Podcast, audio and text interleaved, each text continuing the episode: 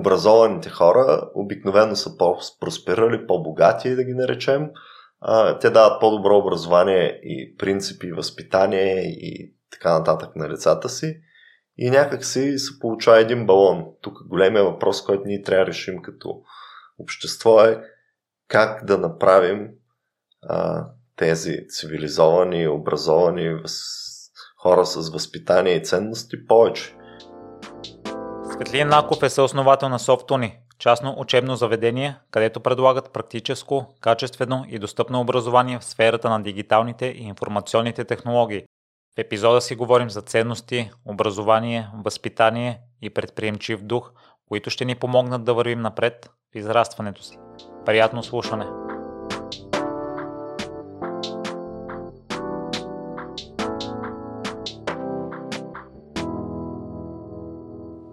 Здравей, Наков! Благодаря много за оказаната чест и това, че отдости мен и слушателите с присъствието си. Ами, радвам се да бъда тук и да разкажа, надявам се, нещо интересно и да вдъхновим някакви хора да постигат повече. Със сигурност ще разкажеш интересни неща, защото аз, докато се готвех и слушах много твои изяви, ми харесва пламта, с която говориш за образованието, за вдъхновението и ми харесва и добротата ти като човек.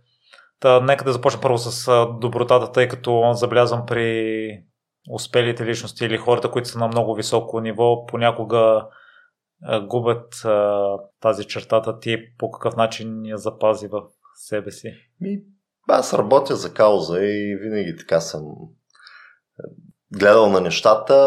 Нали, да, то, то се получи в един момент като бизнес, нали, тези образователни мащабни проекти, които движим, но а, в същината си те, те са една кауза. Една кауза да дадем по-добро образование, да дадем път на хората да, да се развиват, да, да бъдат успешни и да подобряваме цялата среда, цялата екосистема, ако трябва така да я наречем, а, която е на тези иновативните хора, предприемчивите хора, образованите хора, хората, които движат България напред чрез технологии, чрез акъл, чрез иновации, чрез действия, чрез предприемчивост. От край време харесвам такива хора и съм се опитвал да, да, да, да движа в някакви такива кръгове и за тях е абсолютно естествено. Нали, вчера си говорех примерно с един пич, който беше наскоро отказал не знам дали не е конфиденциално, но за няколко милиарда да си продаде компанията, българин, нали? И ако срещнеш на улицата, това си един човек, който кара една обикновена кола, нали, с едно обикновено якенце и няма да го познаеш. Ето, това са този вид предприемачи, а, които всъщност а, за тях парите са следствие от това, че правят нещо хубаво, а не, а не причината и не основната, как кажа, посока, посока на движение. Хората, които работят за пари, за да забогатеят или нещо подобно, обикновено или не стигат далеко, или просто стигат далеко, но с цената на неща, които не, не бих ги... Не, не ми пасват с ценностната, ценностната система. Нали? А, тук може би има някаква би ги нарекал две поколения предприемачи. Нали? Най- най-първите след социализма са тия много често, които са намерили някаква дупка в системата, някой шмекер, нещо да купят ефтино продат. Те са много често възпитани на, на, на концепцията да експлуатират, да направят далавера. Нали? И, и, и новия, новата класа предприемачи, сегашното поколение, това са хора, които бачкат чрез иновации, бачкат чрез а, за кауза, те са част от тях социални предприемачи, те са социално отговорни, те са искат да направят света по-хубаво място за живеене и в частност България и средата около тях по-хубаво място за, за живеене. Нали? И те са точно задвижвани повече от каузи, повече от а, някакви такива норми и, и по-малко от а, механичното правене на пари, което е много модерно нали, в Америка и в а, много места. А, нали, това са хора, които най-вече са в технологичния свят, нали, измислили са нещо, било то дали ще са дронове, дали ще са нови самолети, дали ще са нещо в медицината измислили са нещо и с яко бачкане са успели да си вземат прямо финансиране. Това е единия път. Или другия път просто са събрали и са стартирали нещо малко, което във времето си расте и расте и си го управляват, си го движат. В тях ще видите много хубава фирмена култура, такава, която е базирана на уважение, на ценности, лидерство чрез пример, лидерство, нали, шефа бачка, за да покаже на другите как са бачка, нали, а не нали, е, експлуататорския стил и нали, този от социализма и, и тази, да, тая система, която си от, за щастие си отмина според мен. Може би някъде из държавните институции още живее, но в частния бизнес и то в по-цивилизования бизнес, най-вече технологичния свят, ние сме щастливи да бъдем по-свободни, по, как кажа, да се конкурираме на реалния пазар, с реални хора, а, да бъдем по-добри не защото сме прецакали другия, а защото сме а, намерили, измислили нещо по-готино. Нали? Този стил на мислене е някакси естествен в нашата екосистема и сред хората, в които аз се движа, хората, които аз привличам в моите компании и начинания, проекти и така нататък. И тя е много далечна на ония, ония тип байганевци, които, нали, като почнеш работа и те питат, абе ти какви връзки си изкарал, нали. Това с връзките беше през социализма, не знам защо. Нали, сигурен съм, че още го има, нали, като трябва да почнеш работа в едно малко населено място в общината, примерно. Нали, държавна работа, сигурно още има връзки. А, но в реалния бизнес няма такива неща. Той, той се трансформира и сега ние се борим да решим големите проблеми на човечеството, които се задават с а, климатичните промени, с а, образованието, с а, здравеопазването. Е тия хора, нали, аз се асоциирам с тях и, и младите, които растат, които са инициативни, аз ги препознавам като част от нашето племе Нали, и чакам и така подкрепям, когато някой се бори нали, това да го изкара на държавно ниво и да ги изкара ония от които са окупирали властта, защото те със сигурност не са от нашото племе. Те са от старото племе, което експлуатира, което краде, което а, слага на почест а, страха, некомпетентността, алчността и така нататък аз поне се радвам, че нашата екосистема е до голяма степен свободна от тия тъпоти. Еднаков, виждаш ли в, може би не в обкръжението, но цялостно в България, при положение, че хората от нашето племе се разрастват, да има някакъв ефект? Ами, има го ефекта. В момента, нали, всеки, който му се учи, всеки, който му се бачка, може да просперира. Сега има а, нали, и моменти, в които идва човек и казва, аз съм музикант, нали, какво да правя? Обречен съм да...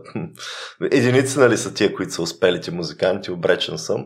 И аз винаги им казвам и търси нещо, което сегашното време нали, предлага за, за хора с твоя талант.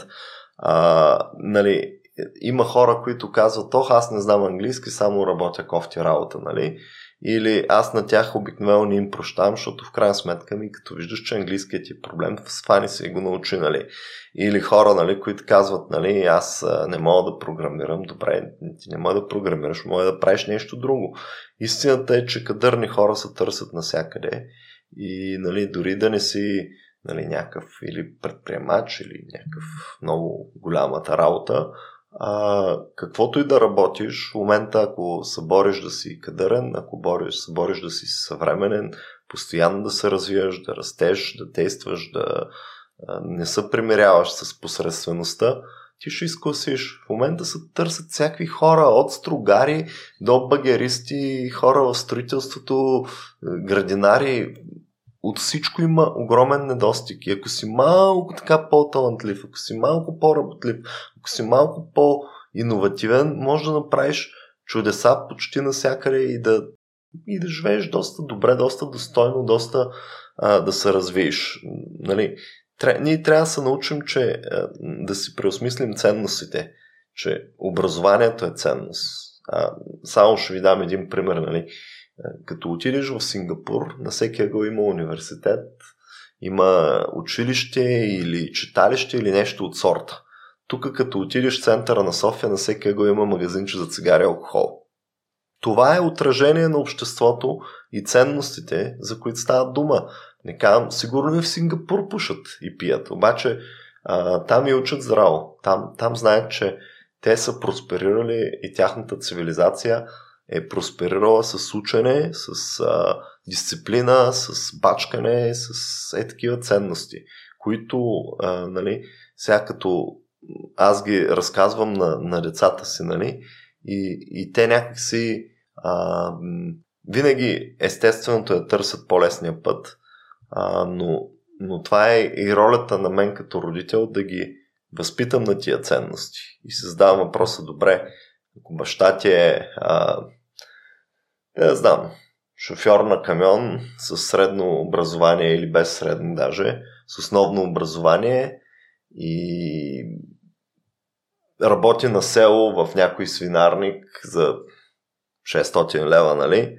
Той дали успява да предаде същите ценности на, на, на децата си.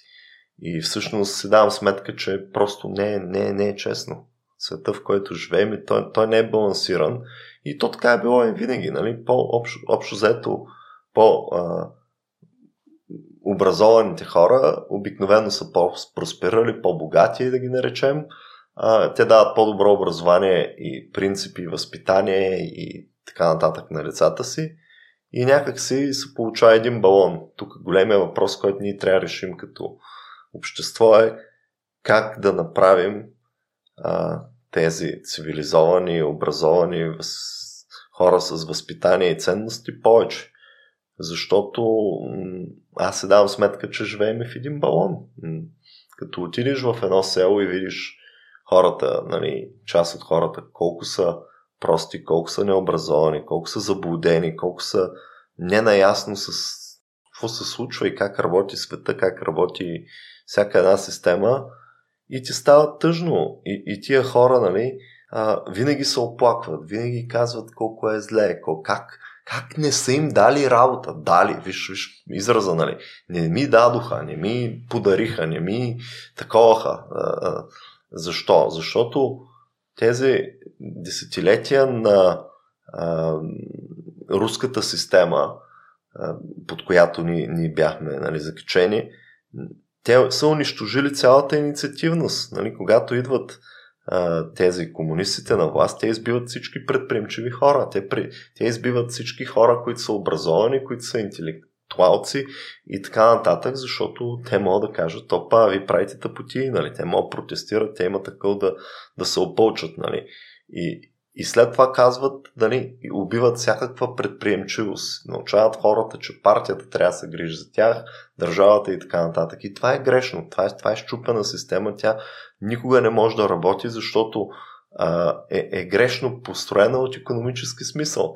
Тоест тя, тя стимулира хората да не бачкат, да хитруват, да шмекеруват, а, както имаше един вид, ние справим, че работим, те се правят, че не плащат. Нали това време отмина и, и това време ще го видите в а, разликата ще я видите в цивилизациите, които не са били в тая система. Нали? Всяко отидеш, примерно, в а, една Турция дори, която не е нали, чак от най-развитите държави, ще че хората бачкат и събота бачкат. Не, там бачкат повече от нас и просто са им други принципите. Нали? Там също може да видиш, че а, има някой ми беше казал, че са няколко десетки хиляди университетите само в Турция. Нали? Тоест, хората може да не са всичките с големи възможности, т.е. много, много от тях са бедни и те в момента економически не са и добре, а, но, но дават за образование. Ето това е нещо, което когато образованието стане ценност от, от, най, от най-големите за едно общество, тогава то ще просперира, защото а, и, и това е в противовес на, на това, което голяма част от политическите партии се опитват да направят, защото никоя партия, почти никоя партия няма интерес от образовани хора. Това са хора, дете не може да ги лъжеш лесно. Това са хора, дете не може да ги манипулираш лесно. Това са хора, дето няма да гласуват за 20 лева, 50 лева, не знам за колко гласуват. В момента и общо взето системата е много щупена, но все пак се радвам, че ние успяваме да сме в Евросъюза, успяваме да, да се закачим малко за цивилизацията. Западната цивилизация, която си има пък други проблеми, нали? но все пак ценностите според мен са много по- по-добре поставени. Нали? Образование, иновации, бачкане, ако щеш на ниво общество, някаква емпатия, някаква грижа за околните, за средата. Нали? Аз съм привърженик на тая западна цивилизация с всичките си проблеми, нали? защото а, на ниво политика битката е жестока нали? в момента, която се случва на една между цивилизациите, ако може така да се изразя.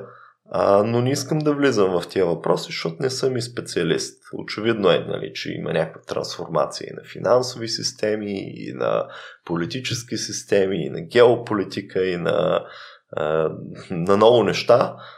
Но ние като обикновени хора, нашата задача е да си възпитаме децата така, че да просперират, така, че да се грижат за себе си и за средата около тях, да се грижат за развитие, за образование, да се грижат и за околните, ако щете да даряват и така нататък. И тая криза на целност, аз се видях това лято, бяхме, бяхме на морето на, на едно курорче и, и там имаше едно стадионче, футболно стадионче и децата вечер излизат да си играят. И гледам, аз всяка вечер си излизат, идват с едни бутилки вода и солетки и вафлички и си фърлят букука там на стадиончето. И хубаво, скарах им се нормално, никой не реагира естествено. Един ден аз взех с моите деца, с тъща ми, десетина чувала, може би и повече, 3-4 чифта ръкавици. Почнахме, викам, ще съберем всичко, защото то стана тъй, че ти се спъваш бутилки, докато си играеш мача, нали? И си викам, те ще се включат и другите, нали? Най-нормалното нещо. И там имаше 20 на деца от, на възраст от не знам, може би от 7-8 до, до 20 на години. И никой не се включва. И ние си чистим и по едно време дойдоха две момчета, включиха се и те, викат дай да ви помогнем. А, и аз им разправям, юнаци, дайте да изчистим, това си е нашия стадион, всеки ден сме тук, нали? Аз поне дълго време бях там. Никаква реакция, все едно. И после дойдоха тия две момчета и викат, абе, ние се включихме, вики, защото те познаваме, знаеш, вики, че ние учим във, във вашето училище. Викам, добре, бе, значи от цялото възпитание на нашето нали, общество, защото това си е много хубава извадка. Дори, дори бих казал извадка на все пак някакви по... така, би трябвало да са по-заможни, по-образовани хора някакви хора, деца могат да си позволят да отидат на морето лятото, нали, на почивка. Тези деца, ми, те са пример къде сме пропаднали като общество. Пропаднали сме в ценностите, в, в, в възпитанието и, и сме продължаваме по метода на бабите да се оплакваме. Сигурно тия хора се оплакват колко е мръсно този стадион и никой не му хрумва, че, че всеки може да направи нещо. Нали? Затова на всички е, проповядваме и им казвам, хора, свършете нещо, стига сте мрънкали. Нали? Може, всеки от вас може да почисти пред блока, може да е, хване и да направи една градинка и да я поддържа. Всеки от вас може да бояди са е, стълбището или нещо да направи, да организира, е, да свърши, вместо да се оплаква колко било гадно, нали? защото не, не се върви така напред. И, и когато възпиташ децата на, на труд, на ценности, на, на красиво, на стремеж към нали, организация, подредба, как да го кажа, а, просто да са хора, читави, тогава всички ще вървим напред. Сега казват, нали, ние колко сме готини, пък какви политици си избираме. Ами истината е, че явно не сме чак толкова готини, щом ги избираме тия, щом тия успяват да просперират, а, всеки си вика, бе, аз не съм като тях. Обаче, ако това да се тарикат беше рядкост в наше, нашето общество, ми сигурно ще, ще да е по-голяма рядкост и горе. Аз си мисля, че най-голямата криза тук на нашето общество и образование, а, че то не възпитава ценности. И, и не знам и какво е решението, защото тези ценности те се прехвърлят от родителите към детето, най-вече. И от околните, разбира се. А, нали, за, защо а, казват, нали, прати го детето в хубаво училище, да стане човек или в хубав университет. Защото се обгражда с хора, които са хубави, които са научени да учат, които са бачкатори, които са сериозни, които не отиват бездомашно, нали, които са отговорни, които са а, уважителни, които няма да отидат да се подиграват на съседното детенце, защото нещо му била на шапката, примерно. А, това е много трудна, труден въпрос за решаване, но, но аз си мисля, че нашата технологична и да я разширим малко иновативна, предприемаческа екосистема, общност и така нататък, разраствайки се, има влияние и върху всичко това, защото е сега правих наскоро изследване колко е нараснала технологичната общност, която нали, аз принадлежа. Ами, 2005 година е имало в България около 5000 програмиста. Само програмисти. Говорим и около... Те IT специалисти са обикновено двойно и по-широката нали, индустрия сигурно още толкова.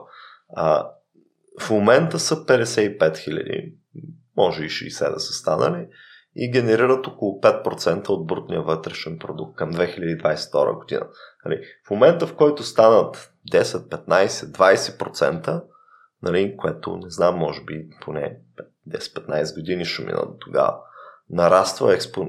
не е точно експоненциално, но не е линейно, по-бързо от линейно нараства това нещо.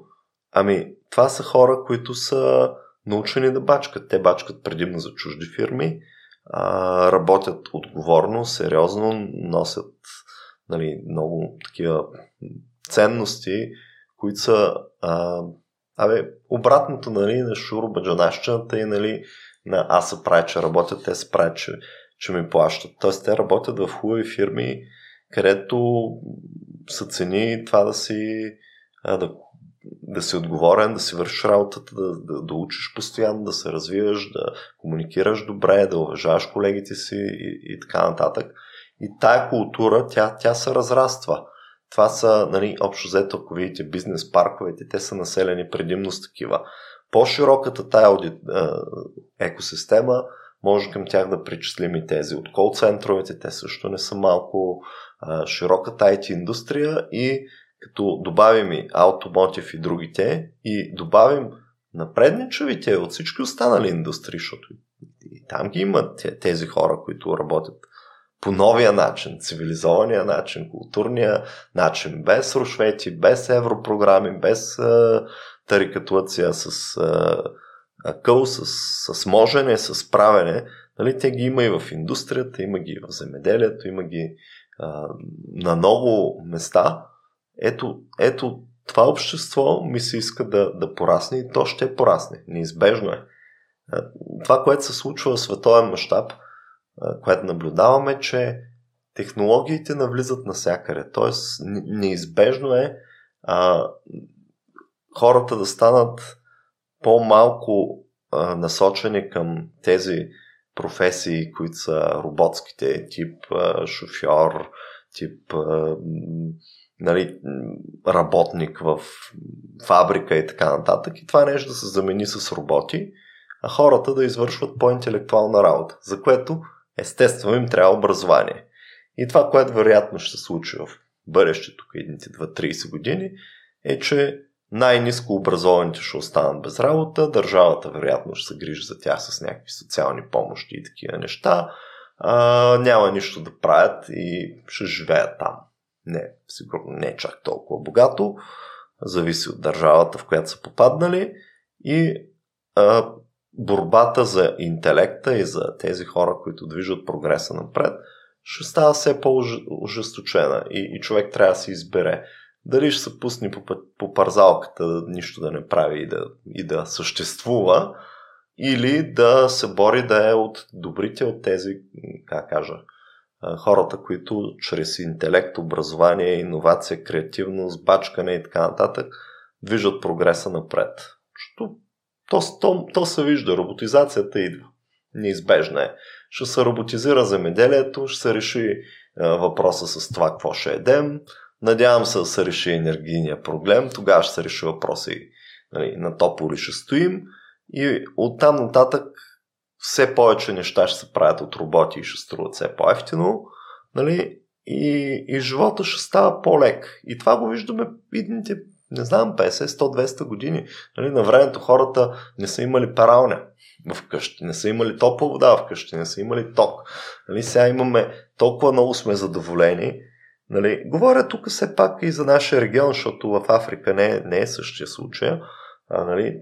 но, но човечеството отива на там да става все по-задоволено а, и все повече да има, може би, разлика между, ще се появи по-скоро между нискообразованите и високообразованите хора. И, и дори, дори бих казал хората с умения и хората без умения. Защото не е задължително да си образован, за да имаш умения.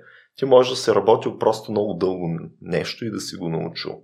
Или да имаш естествен талант а, за някакви неща и да и без образование да си, да си добър. Но хората с умения, които искат да се развиват, които искат да напредват, които искат да действат. Те за мен са ценните, те са хората, които аз подкрепям, за които толкова много се раздавам, нали, да, да ги образоваме, да ги а, подкрепяме, да ги развиваме и, и около тях се оформи една много приятна екосистема. Тя е навсякъде по света. Където и да съм пътувал, виждам, че има едни ето, ако отидеш около Workspace, тия shared workspace, как се нарича на български, места, където нали, се събират да работят на, на работно място под найем, а, коворкингите, ако продължим в а, тези, които правят фирмички, в стартап клубовете, нали, това го има навсякъде. И, и това поколение хора, те те наистина искат да бачкат, да иновират и, и, и да подобрят живота на тая планета, повечето от тях. Нали, не са, според мен, задвижвани от пари. Те са задвижвани от идеи. Те са задвижвани от визии, от каузи, от нещо да трансформират, нещо да подобрят, нещо да, да решат проблем. А, докато нали, старото поколение хора, те, една част от тях са смачкани от системата, в която са попаднали. Другия, друга част от тях просто може би възпитанието им, времето им, средствата им не са им позволили да, да мислят по този начин. Така че аз съм, аз съм оптимист. Какво ще случи, ще случи, ще видим. Но очаквам технологизацията да продължи и се радвам, че съм така част от двигателите на тая работа, поне в България и си един от големите двигатели. Разсъждава ли си в посоката какво може да се направи за по-малките населени места в България, тъй като аз си мисля, че и там има голям потенциал и си мисля, че личният пример може да породи прогреса, но и с примера, който да е с почистването и това не винаги явно помага. Ами, две неща съм си мислил за малките населени места. Първото, разбира се, е образованието. Тоест, ако успеем някакси да занесем а, това образование, което го има в големите градове и в топ местата по света, в малките населени места, което част се случва заради интернет, онлайн обученията и така нататък, те ще могат да просперират. От друга страна, а, те между другото на ниво ценности на много места са много добре. Много по-добре от големия град, защото а, там знаят, че нещата стават с труд. Те знаят, че трябва да си нацепят дърва, иначе ще стоят на, на студено, нали? Знаят, че трябва да си отгледат нещо в градината, защото иначе ще са гладни и в много от тези места го има добрия пример. В много от тези места пък го няма. Нали? Аз, понеже имам роднини в, малък, в малко градче, знам за какво става дума, нали? Там има хора, които като го питаш какъв искаш да стане, той казва искам да ставам горски. Що? Да краля дърва. Детенцата на 12 години иска да стане горски като чичо за да може да кради дървен материал. Нали, разбирате каква ценностна система възпитават околните. Аз мисля, че това ще се а, трансформира. Технологиите ще стигнат до там, че няма да се краде дърва. Просто няма да може. Не, че няма да има желаящи. Няма да може. От тогава ще изчезнат и тия, които го правят. Оттам ще изчезнат и тия, които искат да го правят. Нали? А, ролевия модел много места е сбъркан. Оптимист съм, защото има млади хора, които се връщат по, по по-малките населени места. Много от тях са ходили в чужбина, ходили са на различни места, заради тая възможност за отдалечена работа нали, сега, по интернет. Особено пак отново нашата технологичната индустрия много добре го позволява. И, и те носят цивилизация в тези места. А, пак казвам, на много от тях са едни такива родолюбиви, едни такива хора, които се грижат прямо за традициите си, пазят ги празниците, народните танци, обичаи и така нататък. На много места обаче е, са, са прогнили, нали, дете се вика, може да ги спокойно да ги наречеш някой от тях, нали, загубени алкохолици, безделници, бездарници. А, така че микс е, наистина е микс. А, процеса на обезлюдяване е навсякъде, където има цивилизация. Ние това не може да го спрем. Нали, аз си мисля, че а, модела, да кажем, на Германия, където хората живеят по, по-разпръснато, нали, не толкова концентрирани в големия град, е нещо, което може да се постигне, но да си представяме, че хората ще живеят в села от 200 души, нали, Ами, то просто не е практично. Там нито имаш а, аптека, нито имаш куриер, нито една пица, деца вика, не може да поръчаш. Аз съм живял в село. През пандемията живяхме в едно село, нали? Просто имахме една вила и отидохме там. И това беше просто неудобно за живот. Иначе е прекрасно. Природа, нали, тишина и, и много плюсове, чист въздух и така нататък.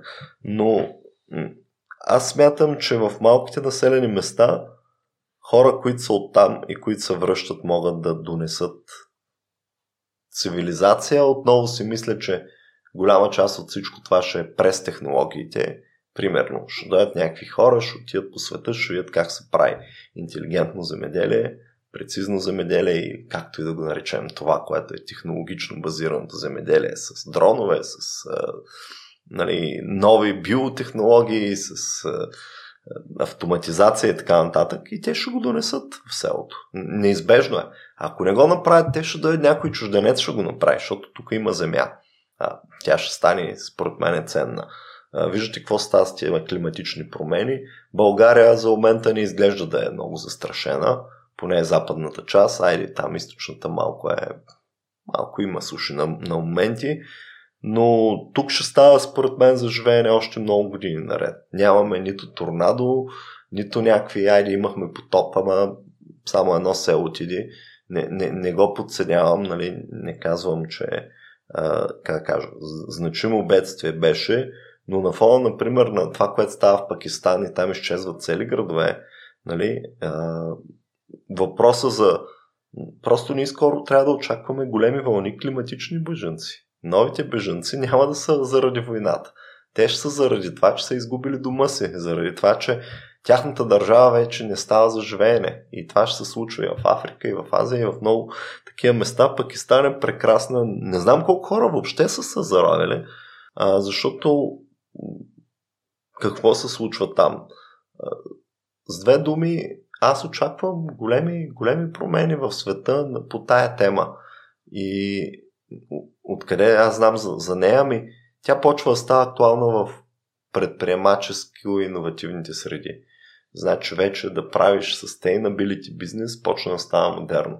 Само пример, нали, имам колега, който а, излезе от софтуерна, успешна софтуерна фирма, за да направи бизнес, свързан с а, зелена енергия и рециклиране и такива неща. Нали, може си представите, че явно има някакъв шифт в тая посока – Отделно нали, някакви хора бяха предсказали, че следващите нали, хиляда уникорна ще бъдат а, по темата а, нали, sustainability, да ме как да трансформираме економиката, да не прече на земята, да не генерира въглероден двокис, да не прецаква ресурсите и така нататък. Очаквам да, когато опре ножа до кокала, не знаем колко, може да са 10, 20, 30 години. И когато станат грандиозни, многомилиардни вече бедствията, а, тогава просто нещата да, да се наложи по трудния начин. И то ще стане според мен е тъй както с COVID. Изведнъж се оказва, нали, COVID не показва, че изведнъж не трябва да излизаме по улиците, или така бяха решили ни хора, и живота ни се промени. А, в момента, в който стане примерно минус 60 градуса в България, ще ни штръкне, че нещо се случва, нали, защото не се е случвало, или плюс 60, ако стане в България, нали, тогава ще ни стане ясно, че нещо тотално не е наред. Дано да не се окаже прав. Да, много се отклоних, тръгнахме от малките населени места. А, за тях си мисля, че м- тяхната роля според мен ще, ще е различна. Не може да очакваме хората да загърбят удобствата на големия град. Но няма и добра причина всички да се бутат в един град.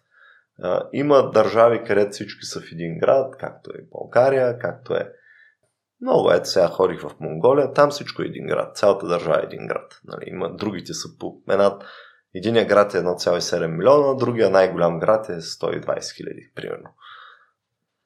А, но това не е, не е добре в държави като Германия или дори ако вземеш Румъния, нали, там, там не всичко е в един град. Дори IT индустрията има 10 на града, които са силни IT центрове, нали?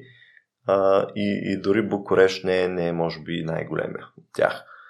А, така че някакво разумно разпръскване, според мен, трябва да се случи.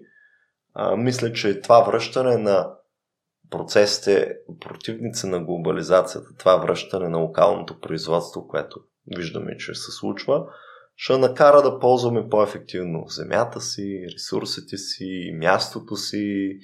В Германия, примерно, никой не строи фабрика близо до голям град. Нали? Те ги строят по някакви села, където получават да ги наречем села, нали, или грачета малки, където получават земята почти без пари, получават подкрепа от държава и от локално на общинско ниво и така се действат. Примерно централата на Адидас е в някакво малко градче. Централата на други, на САП, примерно, също е в малко градче. Такова сега не знам колко е, но 10, 20, 30 хиляди души от този ранг. Така че очаквам този вид населени места да в България малко повече да се развият. А най-малките тип села по, по, по колибите, дет няма път, те ще си изчезнат. Те вече изчезнаха. То, то се случи. Няма какво, къде ги върнем. Нали? А, там ще останат вероятно фермери, овчари и подобни. Една индустрия, която е силно подценена и, и има много просто имаме възможност да я развием. Ние не сме пустиня. Ако бяхме пустиня, имах само пясък и камъни, да отглеждаме скорпиони, нали? То няма и какво да ги правим. Ама ние имаме планина за и, и ливари и така нататък за много животновътство, което в миналото се е случвало. Нали, може би трябва да намерим новия модерния начин как да ги правим ефективно и отново се надявам на предприемачите. В земеделието вече почна да се случва, нали? А, може би трябва да си върнем позициите а, на които бяха иззети тук от нашите съседни държави по-малко. Така не, не съвсем пазарни принципи, като Турция и Гърция, знаете, че оттам купуваме повече домати, отколкото български, но трябва да решим и въпроса с отравянето на земята, с прекомерното използване на всякакви пестициди, препарати за строи, растителна защита и както и ги наричат, аз ги наричам отрови накратко защото всички знаем, че натровят и то това е част от това sustainability, което, което трансформира всички индустрии. Ако трябва да визионерстваме малко, а, аз очаквам това да са следващите, как кажа, победители. Едното е неща на тема трансформация на индустрията, така че да не уврежда околната среда, защото ще бъдем принудени да я направим – нови източници на енергетика, технологии IT, те са съпътстващи. Те са абсолютно неизбежно преплетени в това. Там слагаме всички му тия автономни автомобили, нали, дронове, нови начини за транспорт, вероятно ще има прогрес в батериите, вероятно ще има прогрес в е, енергийните източници. Нали, знаете, там строят в европейците една нова, нов тип електроцентрала, ако вземе да тръгне с ядрен синтез, мисля, че беше там нещо. Ако вземе да тръгне, може всичко да, да, да пренапише играта, може и да не стане, но, но ще се търсят нови начини за по-устойчив живот. Това включва и по-устойчиво земеделие, т.е. как може да отгледаме храната и че да не е отровна, тъй, че обаче да става ефективно и да не издат гадинките, нали? А, и тъй, че да става без много човешки труд, защото вече няма кой да работи. И отново решението е технологии. И отново, за да стигнем до технологиите, ни трябва образование. Всичко се върти, според мен, около образование, възпитание, ценности на ниво какво си подлагаш дългосрочно и нали, бъдеще ще имат неща свързани с технологиите и свързани с иновациите. Нали, просто да, да си мечтаеш, и сега ще стана шофьор, нали, ще работя 50 години шофьор, не е перспективно. Нали, не е перспективно и да си Деца вика, може би и сервитьор няма да е, да е много перспективно, защото и тия неща ще се оптимизират. Може би в малко по-далечно бъдеще ще стане лукс, нали, да ти сервира човек. Вау, това само по скъпите ресторанти ще го има. Наков, твоите ценности и принципи са непоклатими и въпреки изкушенията, аз прочетох, че си израснал в бедно семейство и а, имал възможност да инвестираш в биткоин, но понеже това противоречи с принципът и понеже го смяташ за хазарт и не си го направил и по какъв начин на ценностите и принципите си ги запазил през целия си живот до момента, защото в малките населени места може изкушенията понякога да наделеят ами, и да ги забравиш. Тези неща еволюират във времето. Наистина израсна в семейство с ниски възможности всякакви, но, той, той времената бяха такива. Те и съседите не бяха някакви богаташи, но да, съседа имаше жигула, ние нямахме нищо и вървяхме пеш, нали. Това беше разликата, но той не е бил богат, нали. И, и ние сме живяли на 50 и няколко квадрата апартаментче 4 човека, той е живял на 70 квадрата апартаментче богаташа, нали, да го наречем. Общо взето, тая социалистическата система водеше до едно и също. Всички да са еднакво бедни. Долу-горе.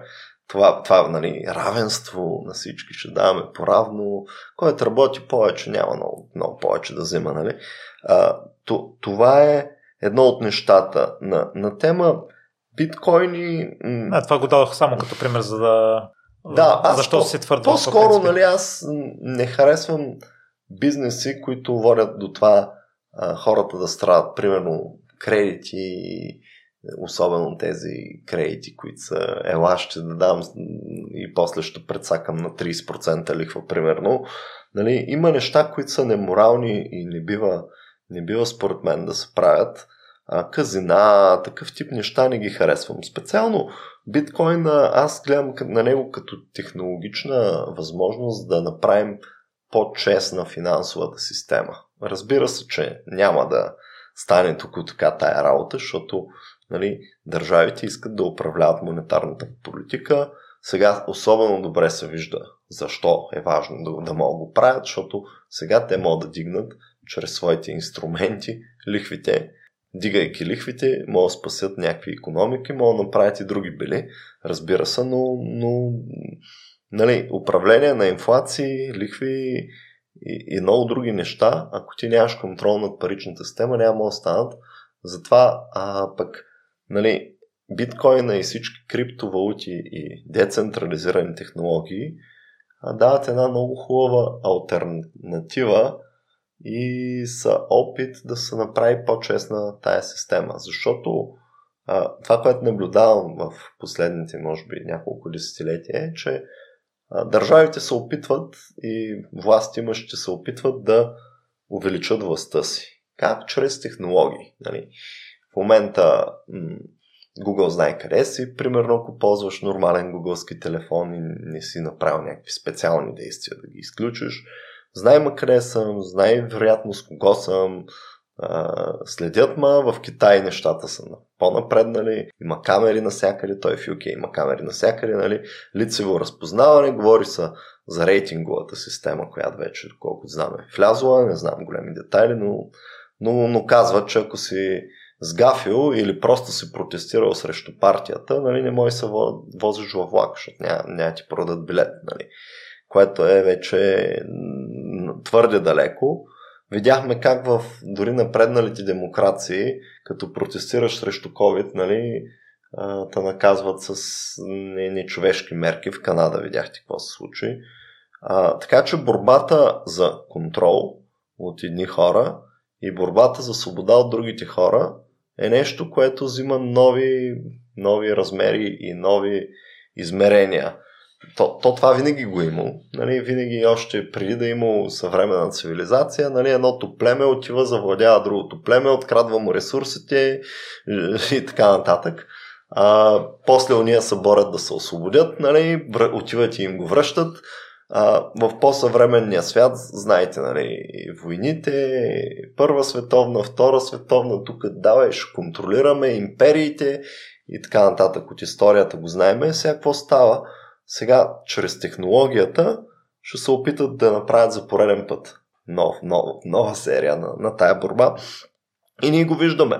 А, борбата за личните данни и за тяхната защита е, е едно от интересните неща. Всички големи гиганти, тип Facebook, Google и така нататък, разполагат с грандиозно много данни, с които, както се вижда, могат да сменят кога да изберем като президент, нали? Знаеме за, за тия случки.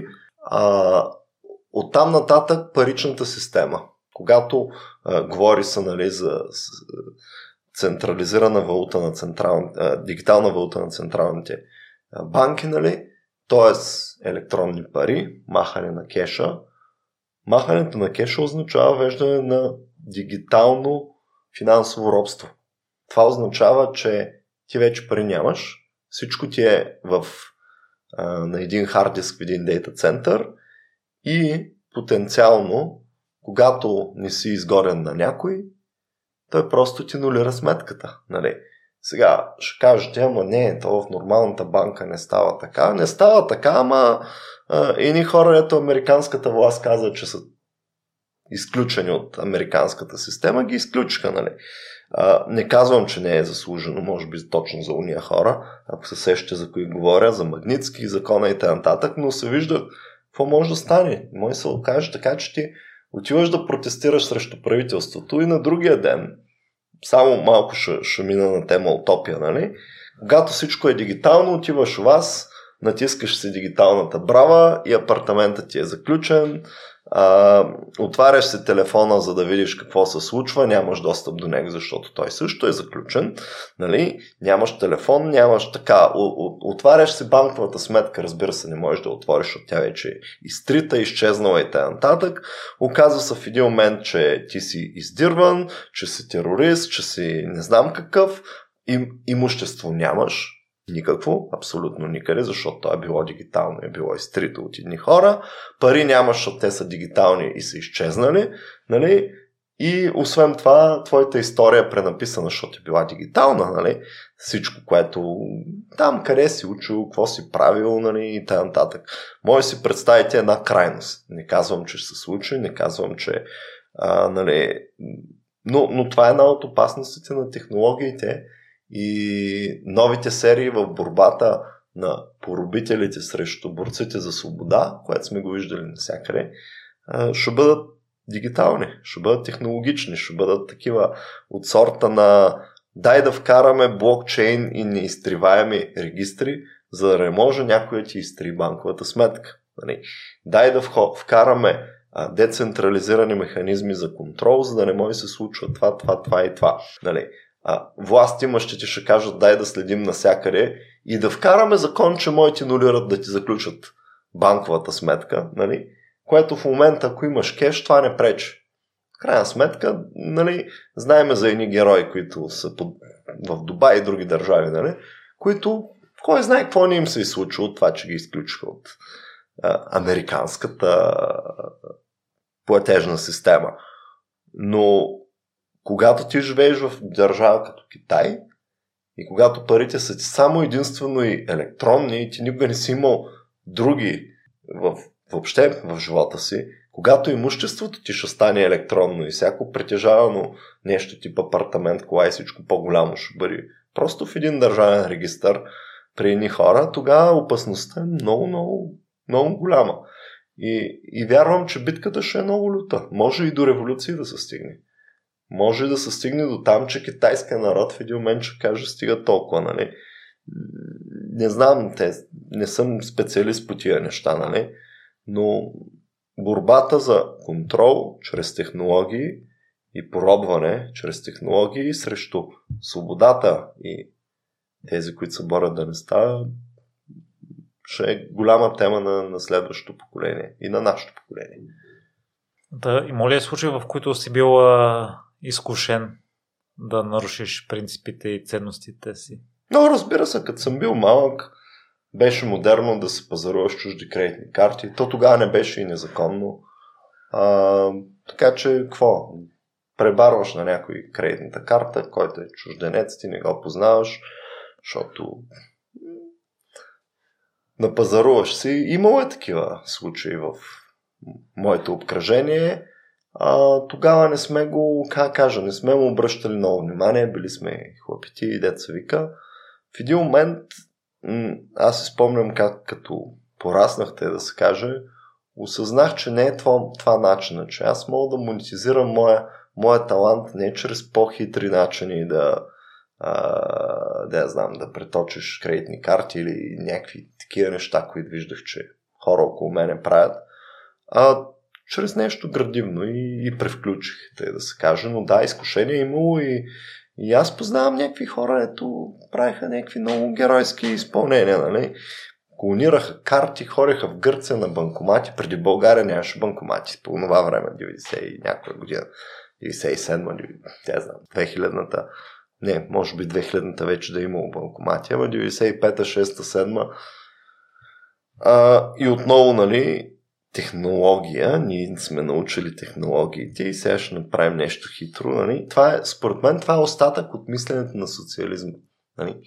А, дай да направим далавера, опа, нов начин. Технологията ни дава възможност да направим далавера. Нали?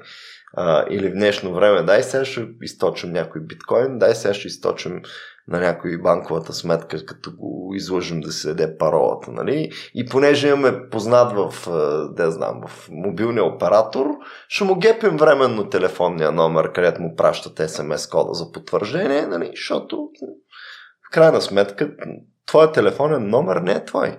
Хората си мислят, че като им се праща СМС на телефона и са защитени. Нали, истината е, че тая система, но тук това е друга тема вече, нали, информационната сигурност на какво ниво е. А, но истината е, че ако човек мисли в тая посока, може страшни неща да, да измисли. Само, че трябва да се даде сметка, струва ли си тая работа. Първо, не е морално. Ти, ти прецакваш някого. Когато ти просперираш на гърба на някой, това не е окей. Okay. И, и, и ако тръгнеш в, в по-дълбоките философии, ще видиш, че ще стигнеш до карма, до това, че трупаш негативна история и тя се предсаква. Ако, ако разсъждаваш малко по-простичко, нали? хората знаят, че когато мамиш и, и правиш мизерии, ти в дългосрочен план пропадаш. В един момент никой няма да иска да работи с теб, защото на той дължиш пари, он е си го излагал, той е си го прецакал и така. И всъщност стигаш до, до нормалната, цивилизованата нали, концепция, че а, трябва да бачкаш, трябва да иновираш, трябва да си по-добър от другите не, защото си ги прецакал, защото си измислил нещо по-умно, защото си по-ефективен, защото си свършил повече работа, защото си бил по-умен и, и да се надпреварвате над иновации, над, над такива работи, а не да се прецаквате един друг. Да, такива са ми разсъжденията. Мисля, че отново технологии и образование ще бъдат в епицентъра на, на, на, на бъдещото поколение. Тези ти разсъждения тогава са наделяли да се върнеш обратно към основите ти? Ами, не, не съм имал някакви, как кажа, големи, големи забежките, да го нарека. Винаги аз съм израснал в семейство, което, окей, с ниски възможности сме били, ходил съм пешно училище, а, по 40-50 минути в едната посока. Не, не сме имали кола с автобуса, с влака, топлил съм се на въглища и т.н. но никога не съм тръгнал да отида да разбия мазета на съседа и да му взема компотите, нали? Или да му открадна касетофона, защото аз не съм имал касетофон, нали, по това време. Нали, това, на това са научили отново родителите. Ако баща ми и майка ми са били кръци, измамници и т.н., сигурно и аз ще да тръгна по този път. А, така че това е отново много е важно да се отгледан с правилните ценности. Тогава шанса да се изкушиш е много нисък. И когато имаш среда и когато от твоята среда хората около тебе правят стартапи, правят иновации, учат, отиват в чужбина, работят в хубави компании и просперират по този начин, ти няма да тръгнеш да крадеш коли, примерно, защото може. Първо е по-рисково и второ не е дългосрочно. То е нали, два пъти, три пъти, пет пъти ще откраднеш, накрая ще хванат, ще пребият, ще опандизат и т.н. Това е все едно да, да взимаш тежка дрога, нали, смисъл няма да стигнеш далеко, то е ясно и всеки разумен човек не, не би го направил. Отново въпросът е да, да отгледаме по-голяма бройка разумни хора и разумни родители. И тук може би нещото, над което нямаме влияние, но, но можем много, много, много да помогнем, това са медиите. Какво ни показват? Включваш телевизора и ти показват катастрофите, кой кого е измамил, кого гръмнали. Ами, покажи добрите примери. Защо не покажеш как някой се е скъсал задника на бачка и е просперирал, защото такива можеш всеки ден да показваш. Нали, въпрос на, на политика. За щастие, нали, младите хора не гледат телевизия, а, но, но, но гледам какво гледат. Нали. Гледат общо взето чалгаджийски неща, майтапи, общо взето повече се харчат по социалните мрежи, забавни нискоинтелектуални продукти, така би го казал. Те, те наистина са забавни. Аз, и аз се забавлявам, като ги гледам. Но си давам сметка, че хората не четат книги. Хората консумират фастфуд, видеа в социалните мрежи. Това е основното, което нали, правят, играят игрички и, и какво ли не. И, и отново средата, нали, ако хората около тебе това правят, сигурно ти това ще правиш. Ако хората около тебе правят нещо по-цивилизовано, нали, и ти ще го правиш. Как, как да стане? Ами, повече хора да, да станат цивилизовани. Нали? Може да започнем от технологичната индустрия, да видим и съседните, които мислят по този начин, да, и просто да действаме да увеличим бройката. Защото тези хора имат нови изисквания и към образованието, и към средата, в която живеят ново отношение към, към всичко това. Нали, може би аз много съм се балонирал, тъй, тъй да се изразя. Живея в едно балонче, обграден съм от хубави хора, честни хора, работливи хора, е просперат чрез интелект, чрез иновации, чрез учене, вечерно време гледат образователни филми, учат езици и, и така нататък, мислят, четат книги, мислят бизнес модели, нали? А пък Бай Колю налива ракия и псува нали, правителството. Сигурно в другата къща сигурно е това на село. А, нали, и после взима от паркета и шиба в камината, нали, и към мамка им оставиха на бездърва, нали. Сигурно и тези ги има. Въпросът тия нашите да стават повече. И това мисля, че се случва. Не знам, може би, може би живея в балон. Дано, дано се окаже, че не съм в балон. Гледам, че и дори по училищата, нали, младото поколение учители, те са по-отворени, нали, ползват ресурси от целия свят. По, по има някаква светлинка в този тунел. Така че съм оптимист.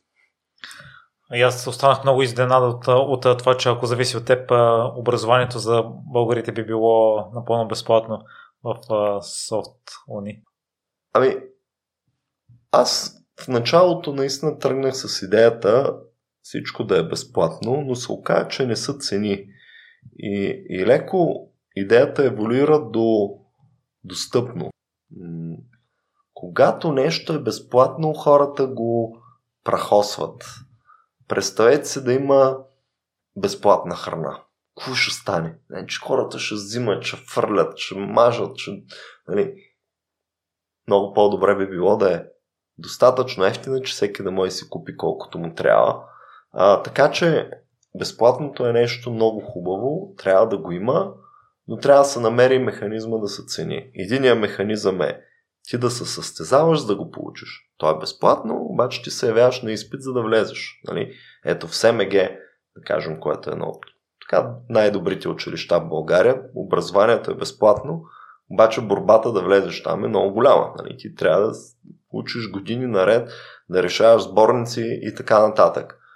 В, в същото време а, нали, има частни е, училища, които също са много добри и имат голям проблем, че не, не е достъпно образованието там. А, така че темата за безплатното е аз от нея оттам почвах, нали, колко книги сме писали с колегите безплатно, а, видеа, YouTube канали и какви ли не неща. А, те са много полезни и трябва да ги има, но не можеш да работиш само безплатно, защото се губи устойчивостта. Значи, който, ето ти сега правиш е, нали, подкаст, нали, ентусиаст си, сигурно го правиш безплатно, нали, вероятно нали, имаш идеи и нататък. След 10 години не съм сигурен дали все още ще го правиш, защото нали, тогава ще се сменят приоритетите и нататък. Ако това обаче не беше безплатно, а беше с някакъв модел, който генерира устойчивост, след 10 години ще дойде втори, трети, четвърти, ще го продължи. И, и, и това сме го виждали нали, в разни фундации, които работят на някакъв принцип, нали, с някакви средства, които са ги събрали и си действат години наред устойчиво. В, в Штатите е много нали, така, популярно. А, виждали сме го и с някакви бизнес модели, които а, успяват да го движат. Нали. Частното образование е пример, но той има един голям дефект, че не е достъпно. Това е страшен дефект, който не знам как ще се реши защото економически е много трудно да го направиш достъпно. Просто, просто учителите искат заплати, сградата е безумно скъпа, за да направиш примерно училище и, и не може да е ефтино, просто по себестойност.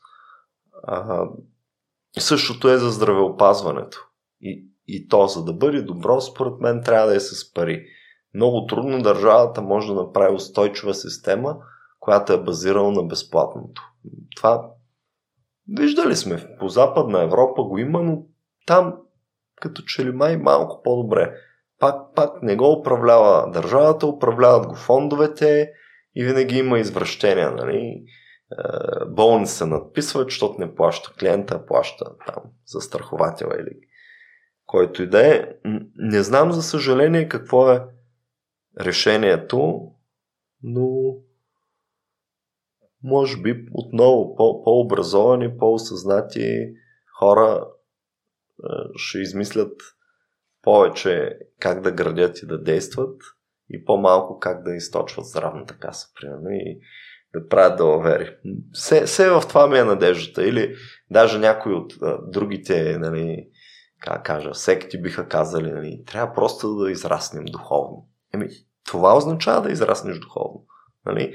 Да, да, да изчистиш нещата ти, как да предсакам другия, как да открадна, как да прави да мислиш как да градиш, така че да е хубаво за всички, така че да си отговорен към всички и така нататък. Окей, за техните, техния wording и думички са духовно израстване и така нататък, моите са просто а, ценности и възпитание, но може би говорим за, за едно и също нещо и вие ще ги видите. Всички тия текстове там по тези как кажа, духовните школи, нали, че всъщност където има падение на духа, там има и, и мизерия, и, и глад, и, и какво ли не.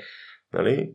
Друг е въпросът дали когато станеш богат, нали, хората се извъртяват, загубват се ценностите, стават мързеливи, идват тежки времена, нали, и става зле. Тогава се намират герои, които бачкат, скъсват си газа, правят нещата добре идват добри времена, новото поколение се разглезва. Дали сме в това, не знам, но, но има, има индикации на, на, на тия неща. Особено западното общество много се разглези, може би. А, аз хубаво го давам за пример, ама отново той, той, той е разделено. И там има едни хора, ни им се работи и ни им се учи. И има едни хора, ето много просперират и чрез знания, умения и така нататък. А, философски въпрос. Нали? Ако четем, примерно, примерно Петър Дънов казва, нали, Господ обича разнообразието. Значи, не може да махнеш нали, хората, дето ровят в тинята и спят на улицата. Нали? Не може да махнеш глупавите, не може да махнеш, не може всички са умни, не може всички са здрави, не може всички са нали, а, духовни. Трябва да има микс, трябва да има разнообразие. Ако това е вярно, значи не знам за какво се борим. Тоест, аз колкото да се боря за образование, някаква сила ще дърпа останалите да не се образоват и, и да крадят и да мизерстват и да нали, всичките неща, които сме виждали в тези. Аз обаче вярвам, че моето е по, по-добрия път. Може би, може би път процента може да е по-малък. Пак ще има разнообразие. Нали, пак ще има и хора, ето се чудиш защо са такива, но и се борим да сме образовани. Това е моята кауза и да просперираме чрез, чрез това нещо. Аз съм съгласен с теб, че трябва да има бизнес модел, за да може да се развива софтуерни, тъй като ако е безплатно, няма да имате такива възможности да помагате на толкова много хора. Дариното уча се, той също е взел трудно решение да монетизира платформата и да, да започва да изкарва приходите при вас, Наков, коя е най-добрата идея, за да запазите и достъпността, но и да го има и развитието на софтуни? Ами, на, нашата идея да е на цена, която е достъпна. Примерно повечето наши курсове са на цената на хората колко дадат за цигари месечно. Нали? На, на такива цени са ни обученията и вярвам, че большинството от хората нали, не има спирачка. Виждам, че и в УЧС са нали, някакви такива достъпни такси, така че да може масата хора да си го позволят. И, и мисля, че една отговорна, съвременна, иновативна нали, организация трябва така да, да разсъждава, че а, окей, пазара може да ти позволява и да печелиш много, а, но, но ти трябва да си даваш сметка, че а, имаш кауза и че м- трябва да връщаш. Нали. А, не е нужно да смъкнеш цените, но м- трябва да връщаш към обществото, към екосистемата и така нататък. И това също го, също го забелязвам. Нали. А, много успяли, проспериращи хора всъщност помагат и работят за каузи. За...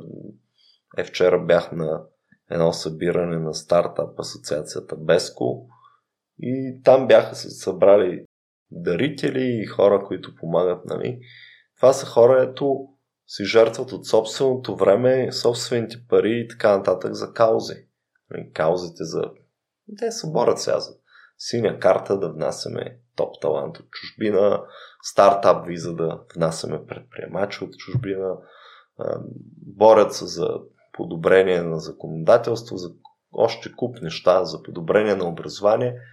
И, и това е нещо, което се забелязва и бизнеса го подкрепя. Просто отиват и дават едни пари, защото правят нещо хубаво. Нали.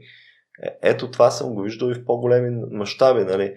Четох наскоро, че той е основател на SiteGround. Нали. За някакви 100 милиона ли беше планирал да даде за образование, нали, което си е голямо нещо. Нали. Може би някой ден ще стигнем до а, това, което са направили Евоги Георгиев и брат му. Нали. А, нали, те са построили Софийския университет и още куп неща. Нали. Тоест, човек трябва да си дава сметка, че когато постигне успех, а, трябва да връща на, на средата. И това отново е ценности и възпитание. Отново, и това, това го има при западните общества те и злоупотребяват с това, но примерно хората, които са учили в Харвард, правят някакви грандиозни дарения след това, за да може този университет да се развива и т.н. Друг е въпросът, че те са станали милиардери, някои от тях трилионери, нали, от тия институции, че въобще не ги харчат както трябва.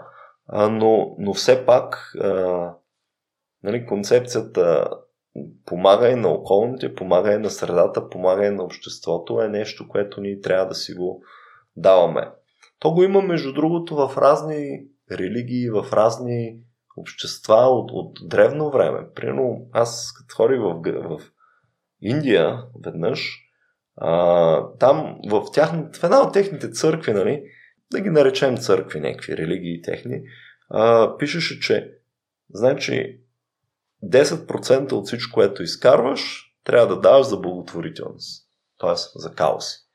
Може да е за образование, може да е да нахраниш бедните, може да, е да излекуваш болните, но даваш. И, и логиката беше, нали, те там го обясняха, че с плюс-минус 10%, освен ако не си страшно беден, нали, ти няма да усетиш голяма разлика в стандарта си на живот, но това, което дадеш, може да има огромна разлика над околната, всички, всички наоколо, нали. И, ето те го имат в тяхната религия, която нали, и култура на това общество. Нали? Така че явно не е нещо ново.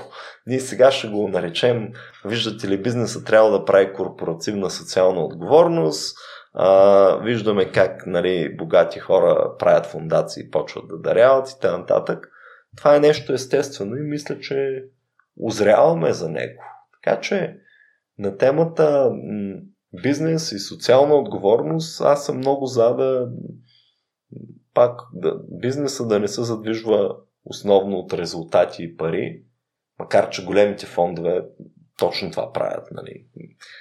Влезе ли ти инвеститор, ти вече тръгваш по тая пътечка. Нали.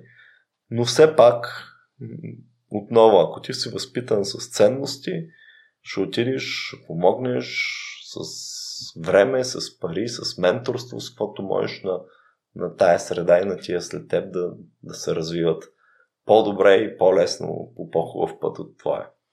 Наков, разсъждава ли си на темата за късмета, тъй като сподели в началото, че живота не е честен за някои хора. Вие с софтуни в някои неща сте били късметли. И, да, ние, ние оцелихме правилния момент. Сега си давам сметка, като се опитвам да вляза на нови пазари и виждам, че на някои пазари просто в чужбина не е момента. Ние сме го изтървали. Примерно в Штатите вече е късно. Не може да дойде голям играч в технологичното образование, защото вече има. Тая ниша е запълнена. А, така че има го късмета, а, но аз вярвам, че а, е, късмета е само парченце от цялата работа. А, аз вярвам, че има а, неща, причинно-следствени връзки между това какви си ги надурбил и какво ти се случва, нали? В други общества биха го нарекли карма, биха го нарекли съдба и така нататък. Нали, дали вярваме, че в предни животи сме свършили някакви работи и сега ни се връща и затова някой се разболява тежко или нещо му се случва кофти.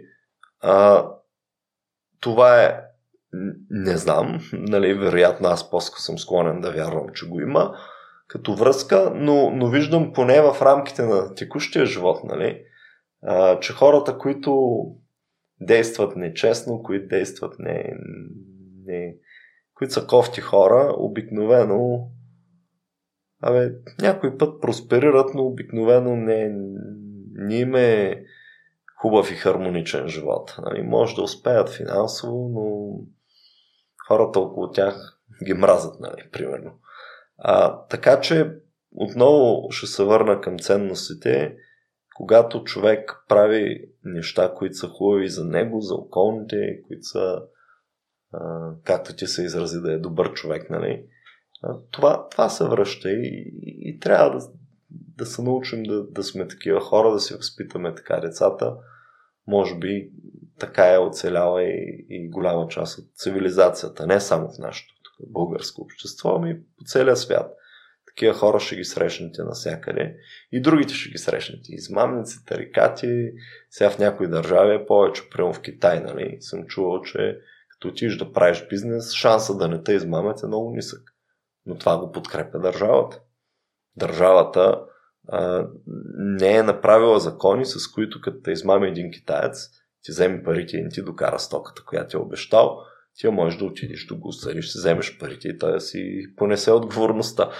Така че, отново, нали, когато имаме такива зле направени системи, като руската, китайската, тоталитарни, ако щеш севернокорейската и т.н. доскоро и кубинската, тогава хората страдат. Нали, вижда се навсякъде, че където има много корупция и тарикати, хората зле, живеят зле. И една много малка прослойка живеят добре. Където нещата са честни, където има съд, където има справедливост, където има ценности, хората живеят по-добре. Нали? където има закони, където се спазват. А, така че аз съм превърженик на, на тая част. Може някой да ме нарекат нали, капиталист, защото аз мятам, че хората, които бачкат здраво, трябва да получават здраво. Хората, които не бачкат, трябва да получават по-малко и че държавата не е длъжна на хора, които не са болни и т.н. да ги храни. Сега, окей, ако си болен, ако си нали, нещо се е случило, нека да те храни. Ако си възрастен, да, държавата трябва да храни. Но за това, че не си учил държавата да те храни, това не е честно. Аз не съм съгласен. Нали, тук вече са политически възгледи. Нали, ние социалисти ли сме, или сме капиталисти, или сме нещо друго. А, но аз вярвам, че нали, социализма означава всички, всички сме еднакво бедни. Той води до бедност за всички. Това е което съм видял. А, друг е въпросът дали сега Норвегия ще наречем социалистическа държава, защото тя е нещо такова. Нали, там всички са еднакво богати, може би. Но да, много философствам. Добре, дай други теми, може би. А като а, започнахме сравнението с а, Дарини Уча, се мен а, ме очуди това, че не успявате за момента по-успешно да излезете в чужбина при положение, че имате ноу-хау. Според мен нямам база за сравнение, но образованието при вас е на качествено ниво, на много качествено ниво. Та освен на късмета и че на някои пазари може би сте закъснели. Има ли други фактори, които пречат на развитието в чужбина? Ами, на първо място не знаем как се прави. Ние нямаме опит с международния пазар, учим се от движение, направихме два-три неуспешни опита, опитахме се сами да отворим румънския пазар, назначихме тук хора с румънски език в София, правихме сайтове, съдържание, курсове и какво ли не, записахме някакви хора и хората 20 пъти по-малко успеваемост имаше. При 1000 човека на входа, вместо да има 200 човека, които се захващат и учат трао, нали, както е нормално за България, там имаше 20. Нали, не проработи модела, после пробвахме. Имаш ли обяснение защо? Други... Защото видимо е имало на входа. Ами, имам обяснение, да, ние, ние го анализирахме това нещо и видяхме, че причината е, че когато правиш образование, трябва да имаш доверие. Трябва да имаш бранд, трябва да познават. Когато отидеш на нова държава, не те познават. И, и това е нещо, което аз винаги съм го имал в България, защото съм занимавам от, от дете се занимавам с образование, ако трябва да съм честен, нали, в девети клас обучавах осмокласниците, за да се готвим за олимпиадите в училище. От тогава съм започнал и, и, и с времето съм си изградил около мене, може би някакъв личен бранд, може би някаква слава на човек, който ги разбира тия работи. И чрез участие в конференции, книги, преподавания, курсове, какво ли не, и това в чужбина го нямаме. И когато отидеш на някой и му кажеш, ела да си купиш едно образование или, или му го дадеш безплатно, пак не го взимат и безплатно не го взимат. А, това не работи, защото той трябва да вложи времето си и ще разбере дали го е вложил правилно след 2-3 години.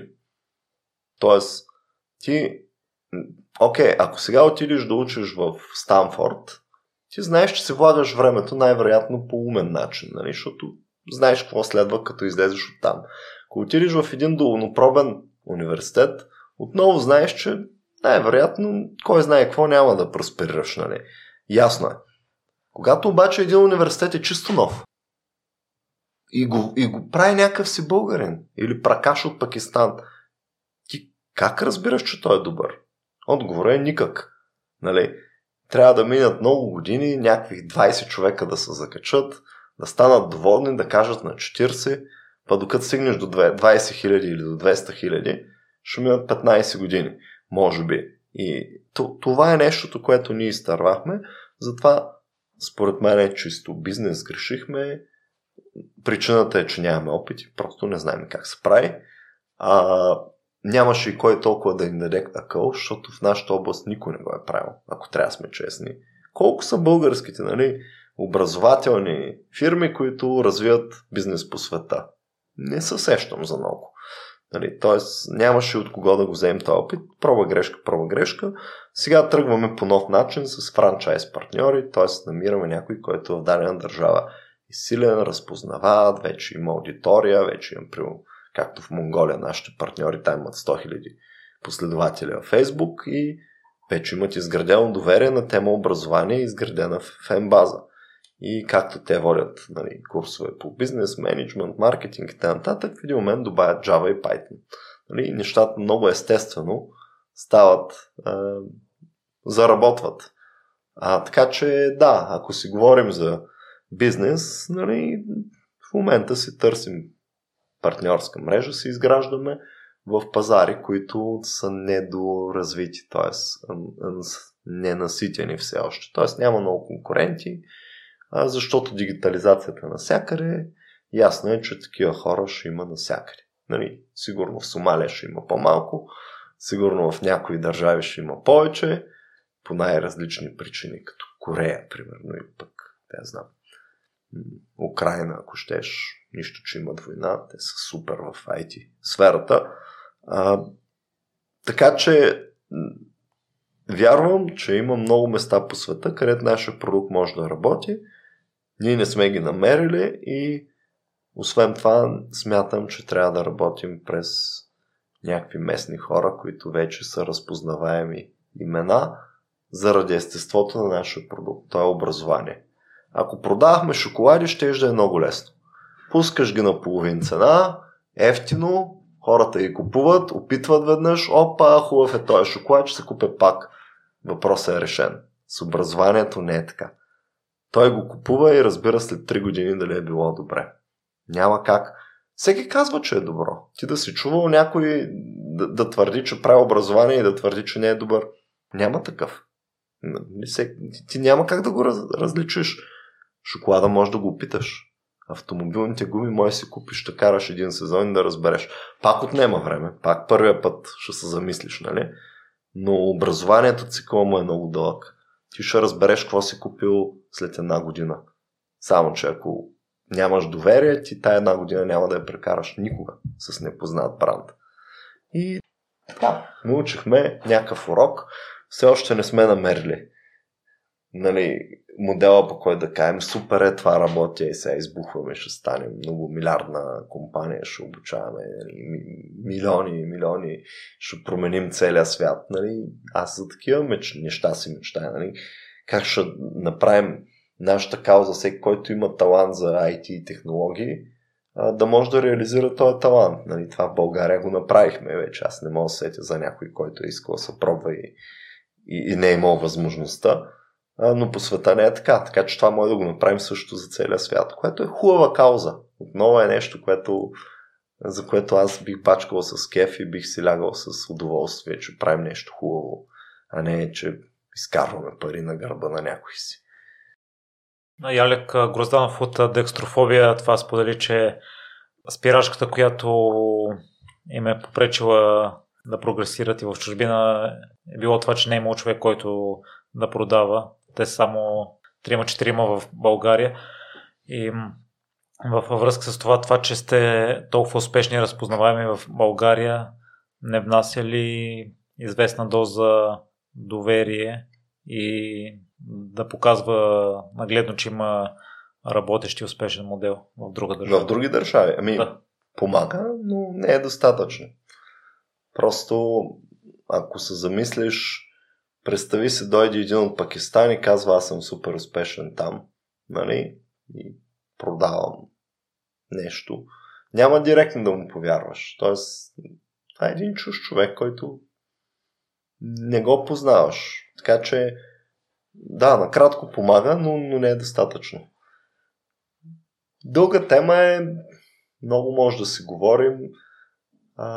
Аз, разбира се, винаги търся, когато взимам акъл, винаги търся хора, които са го правили, които са успели, които са решили този проблем, да видя от тях как са го решили. Честно казано, няма, няма много такива примери.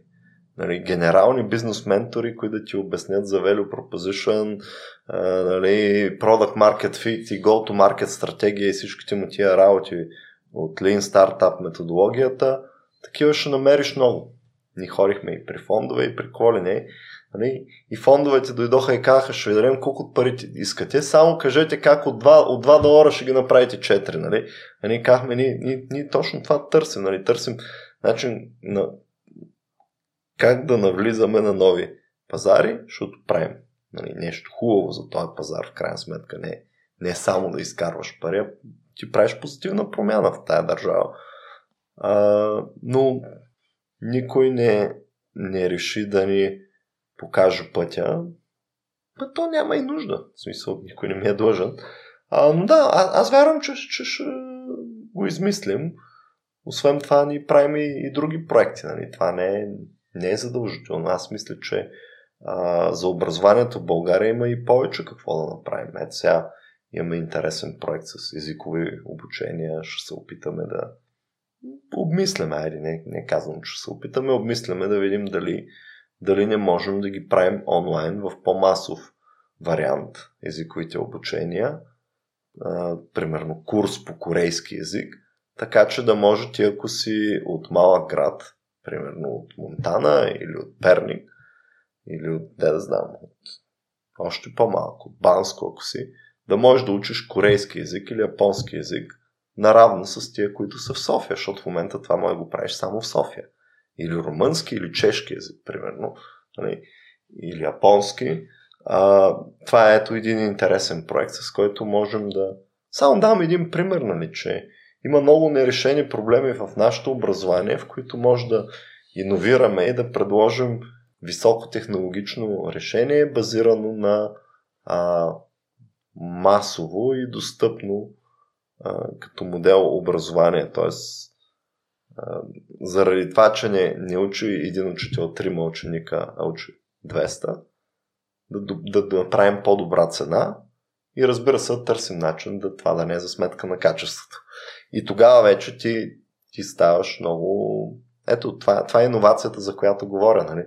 Да бъдеш по-добър от другите, ама не защото ги прецакваш, а защото измисляш нещо по-умно, което работи за всички.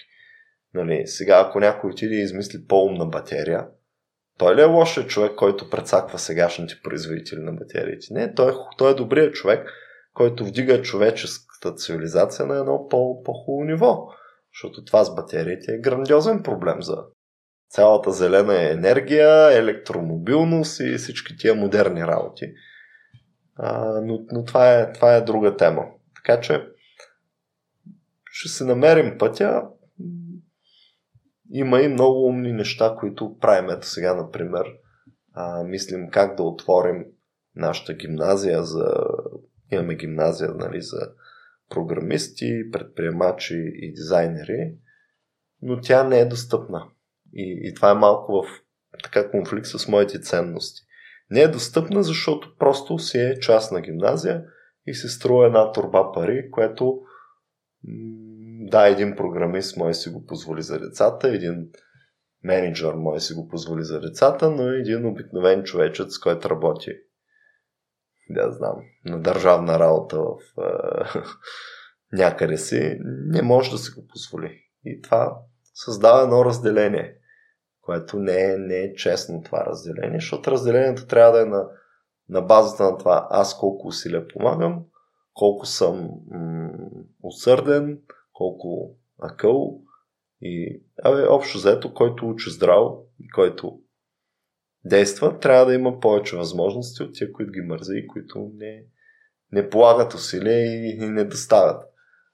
Но по някой път ти имаш акъл, бачкаш здраво, но си роден в далечен край, в бедно семейство, и баща ти вика отивай на нивата, защото трябва да приберем реколтата.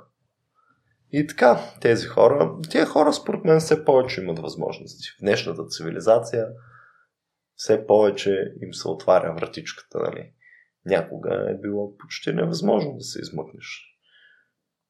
Сега вече научаваш език, можеш да го направиш по интернет, дори да нямаш пари. Технологии можеш да научиш по интернет. Почти всичко може да научиш по интернет. Това ще позволи да си смениш средата, т.е. да се преместиш някъде при добра фирма с добри приятели, които мислят като тебе и оттам нататък вече да действаш за новото ниво. Ако аз, като слушах интервюта, вие направите компромис с качествата. Имало електори, които след пандемията са се пренесли в техните населени места, но заради интернет връзката или околната им среда не са могли да репликират това качество, което е било на хората тук в София. Та, като цяло за кои неща не сте склонни да правите компромис, за да може софтуни да си ами, запази добро. Ти каза, едното е качеството, това е само някакъв дребен пример, но... Под всякаква форма на качество. Ами, да, не можем да правим... Значи аз, аз като човек, нали, не харесвам да правя нещо и, и да не съм добър. Независимо какво, разбира се, когато работя и когато нещо ми е основното занимание, обръщам повече внимание. Сега мога да играя в футбол и да не съм добър, но аз го правя за забавление и не хоря по, по турнири. Нали? Защото там, ако хоря и не съм добър, това вече за какво хоря. Нали? А, когато правиш един продукт, ти трябва да да го правиш добре. И това се отна, отнася за всички.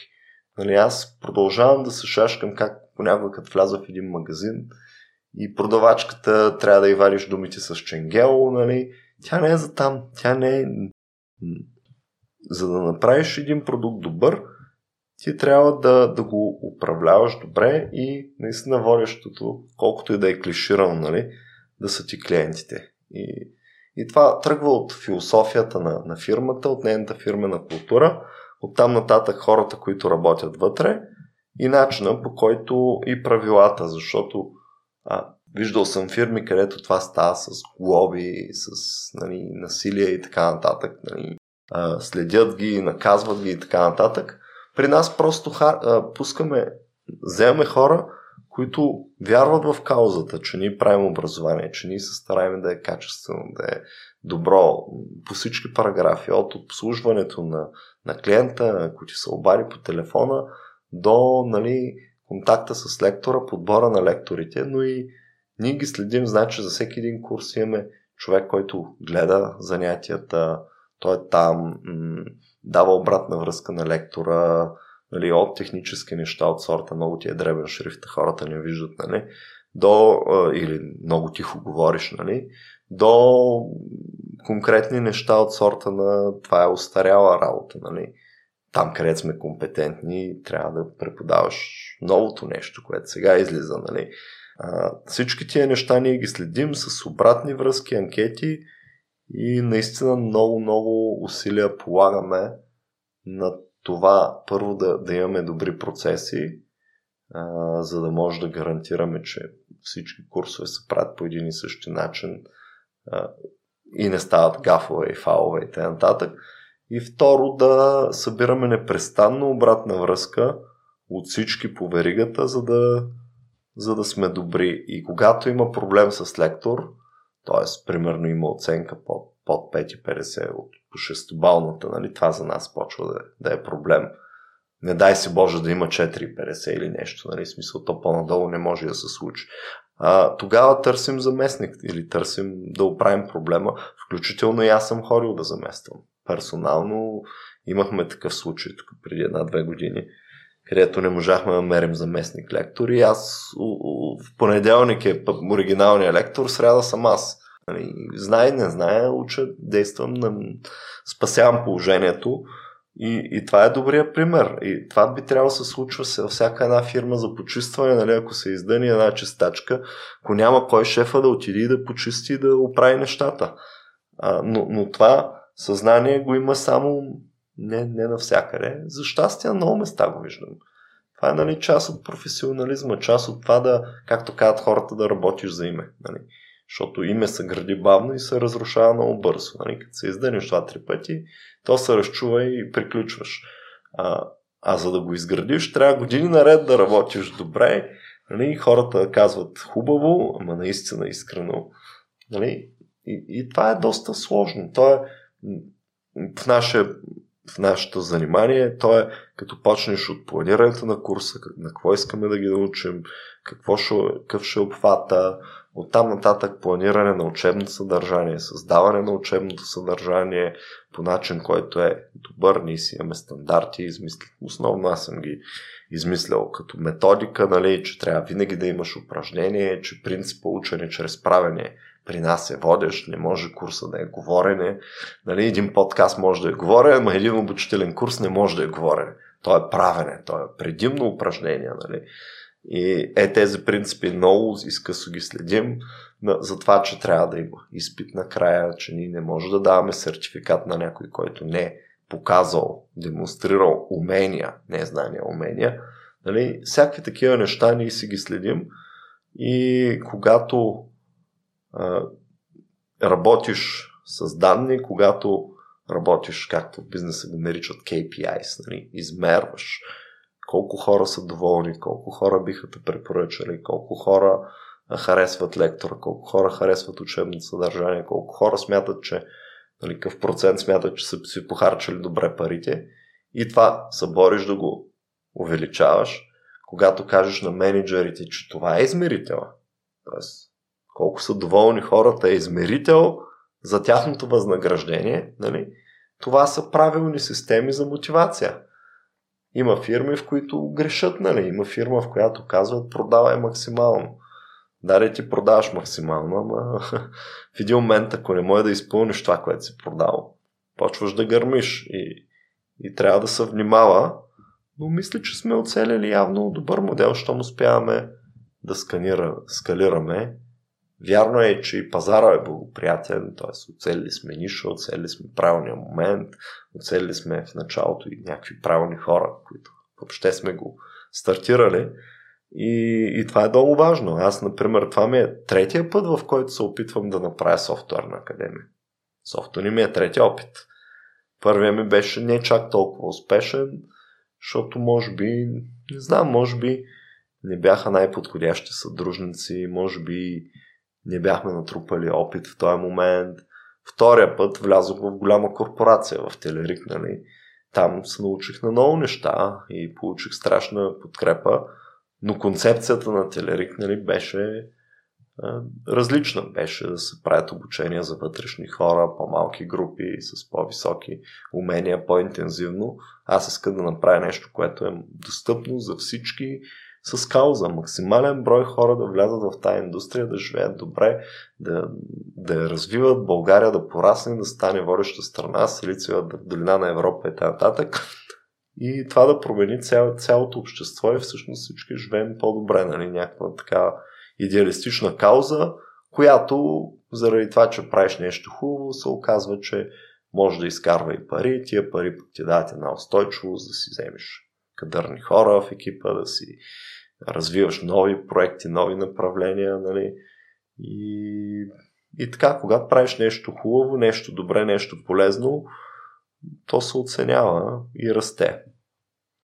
Това ли са основните неща, които си взел от първите два неуспешни опита от Телерик? Това, че идеята е била различна и концепцията са от първия неуспешен опит екипа. Има ли нещо друго? Ами, човек се учи. Аз като слушам историите на най-различни предприемачи, е, рядко някой казва, опа, аз още като ученик направих един бизнес и той стана мултимилиарден. И такива истории съм чувал, но повечето хора казват, че са пробвали 120 неща, докато оцелят. Нали? Тоест, тук може би най-важното нещо е човек в възпитанието на, на този предприемачески дух където България сме доста назад в всякакви класации, нали, е човек да първо да, да е устойчив и да не се отказва, но второ да учи от грешките си постоянно и да, и, и, и да намира начин да е успешен следващия път. Нали. Много лесно е да нали, някои си казват, ех, тия шефчетата само бачкат, не, не бачкат, нали, и, и колко са добре и т.н. но това са хората отстрани.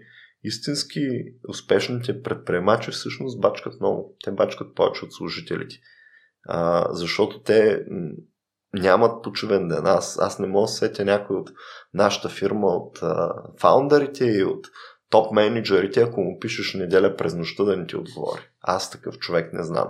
Нали, всичките, може да ти отговори някой път с закъснение, но общо взето тия хора са, са там, те са на плажа с телефона, те са всеки един момент готови да действат и, и действат и, и, и живеят с, с тая работа. Едно посвещение има. И нали, на времето тези държавни фирми, те, те убиха това нещо. Нали, когато старата система, социалистическата за щастие, нали, тя се по се отдалечава в миналото, ама нашите родители все още с нея живеят. Нали, концепцията бе, ще се прави, че бачкам, абе, за какво да се напълвам, то те нищо няма да дадат повече за това, че се напълвам. Ма що трябва да го правя качествено? Тя фирмата не е моя, нали? Това, това мислене, нали, абе, аз защо трябва да обслужа клиента, като мога да крадна нещо и съм добре? Нали, всичко, цялото това мислене сега го виждате в политиката. Аз що трябва да правя добре тая магистрала, като мога да пооткрадна малко и да, да, да я направя добре на документи. Нали, това мислене е много пагубно и, и, и, и докато са ни такива фирмите, предприемачите, възпитанието, ценностите, нали, много бавно ще, ще проспераме. Вижда се, че го има. Аз отново съм голям оптимист на тема технологии.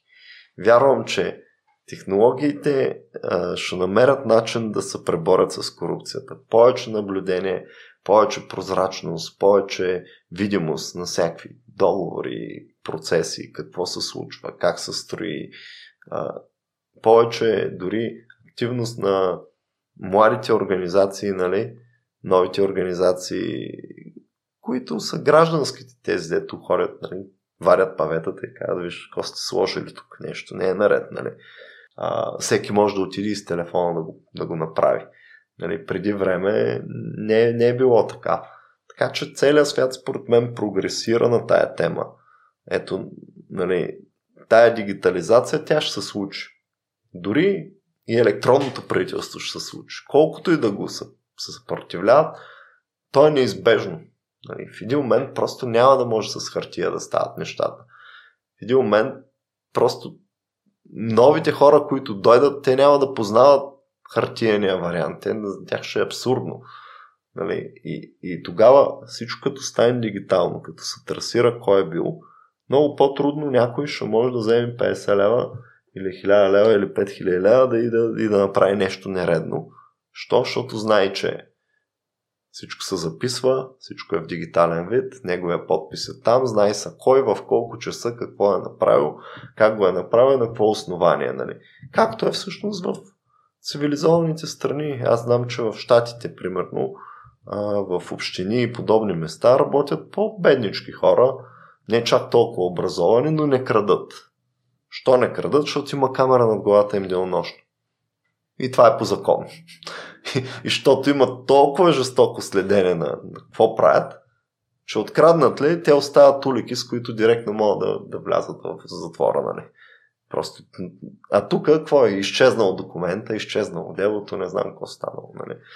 Тия неща ще ги изкореним, аз съм оптимист и отново съм фен на технологията. Вярвам, че тя, тя ще ни помогне за да живеем в по-честно и по-справедливо общество. То спомена постоянното учене. Сега, ако трябва да стартираш софтуни на ново, малко в кое нещо би ти спестило най-много разправи Вау, много интересен въпрос. Първо сега не би го стартирал, защото е много наситено. Не е момента. Сега бих стартирал нещо, което е в новите, как да кажа, индустрии, които идват. Бих, бих стартирал Research Center за зелена енергия или стартап за sustainability или ако ще да е образование за хора, които са специалисти в тези новите економики, които се породят, свързани с кръгова економика, ако щеш с... Тоест бих се насочил първо към по-актуална тема, защото нашата вече... Тя е актуална, обаче не е нова. Тоест все още е, нещо търсено, но, но вече не мой си първия и, и не бих влязал там. Иначе, ако трябва да се върна нали, годините назад, а, бих тръгнал много по-сериозно първо а, с английски язик. Бих правил паралелно нещата на български и на английски.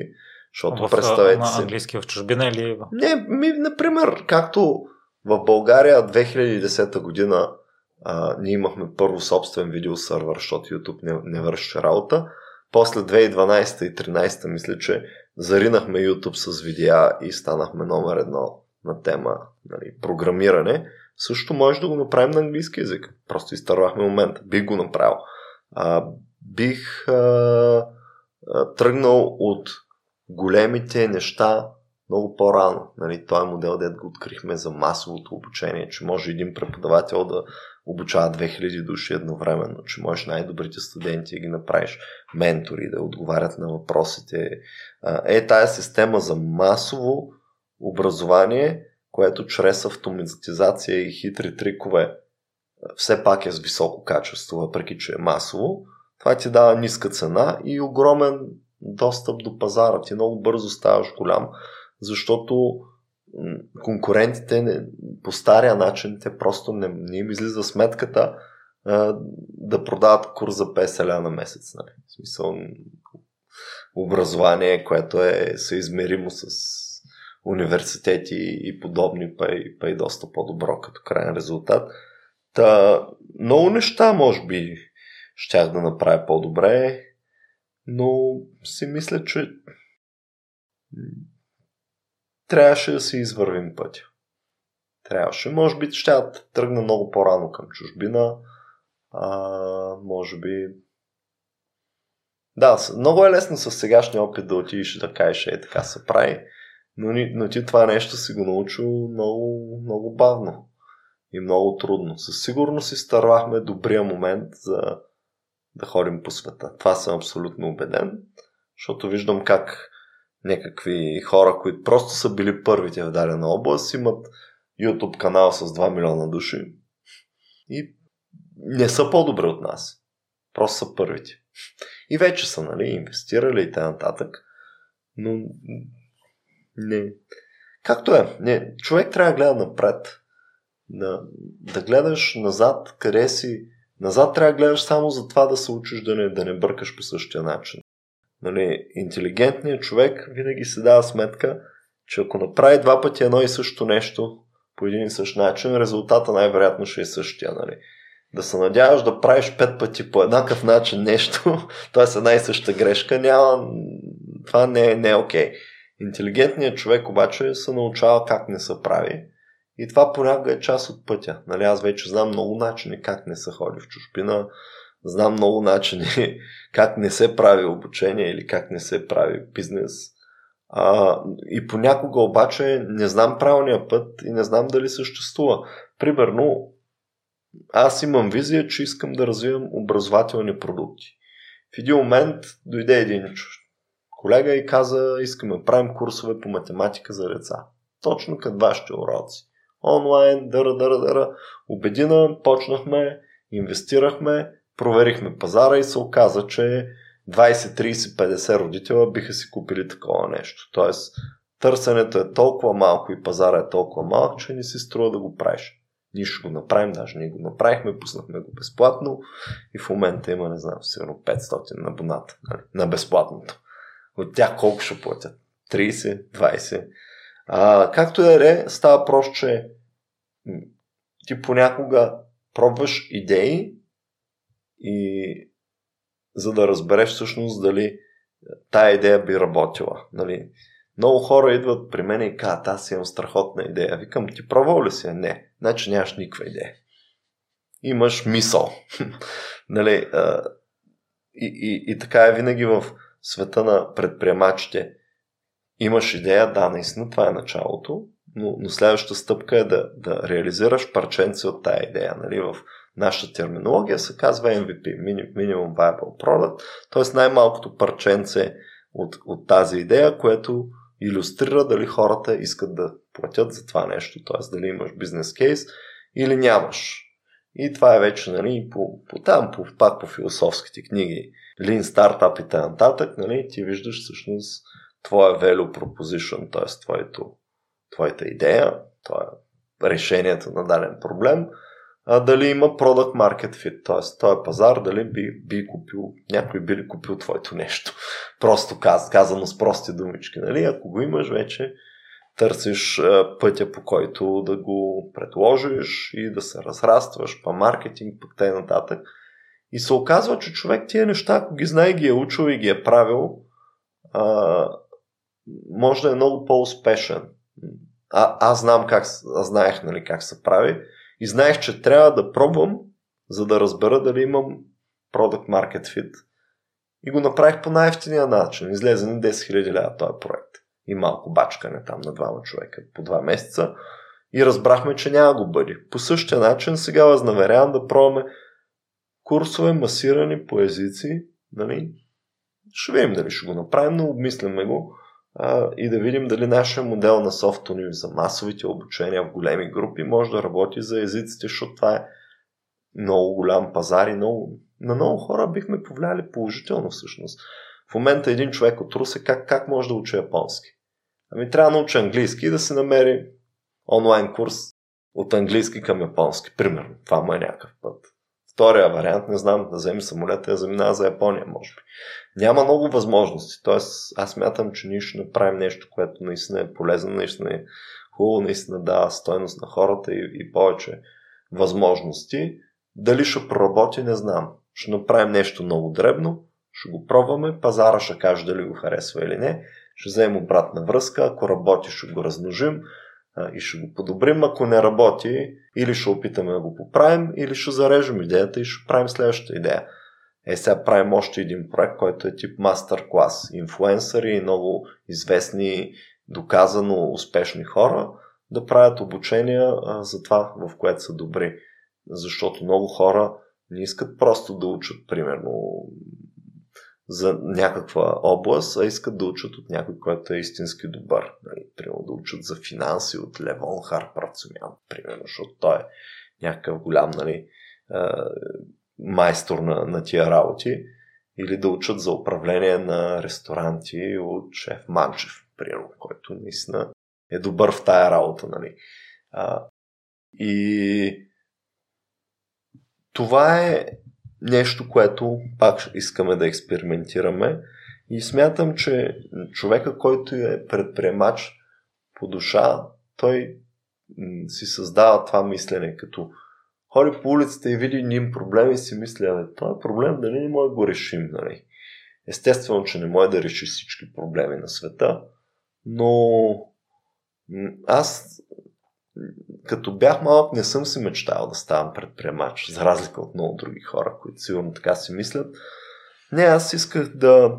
Но, исках да решавам проблеми. Като видя някаква неизправност, исках да да я поправя. Нали. Ако видя, че е несправедливо начина по който не изпитва учителката, нали, исках да, да правя това нещо. Като видя, че е, градинката отпред не е окей, искам да, да оправя тая градинка или нещичко дребно, което зависи от мене. А, и, и така започнах. Започнах да преподавам по програмиране, защото нали, училищното образование в тая област не беше добро по това време. Да, имахме учители, но техните възможности бяха по-низки. Ние ходихме по олимпиади, там общо взета самоподготовка беше.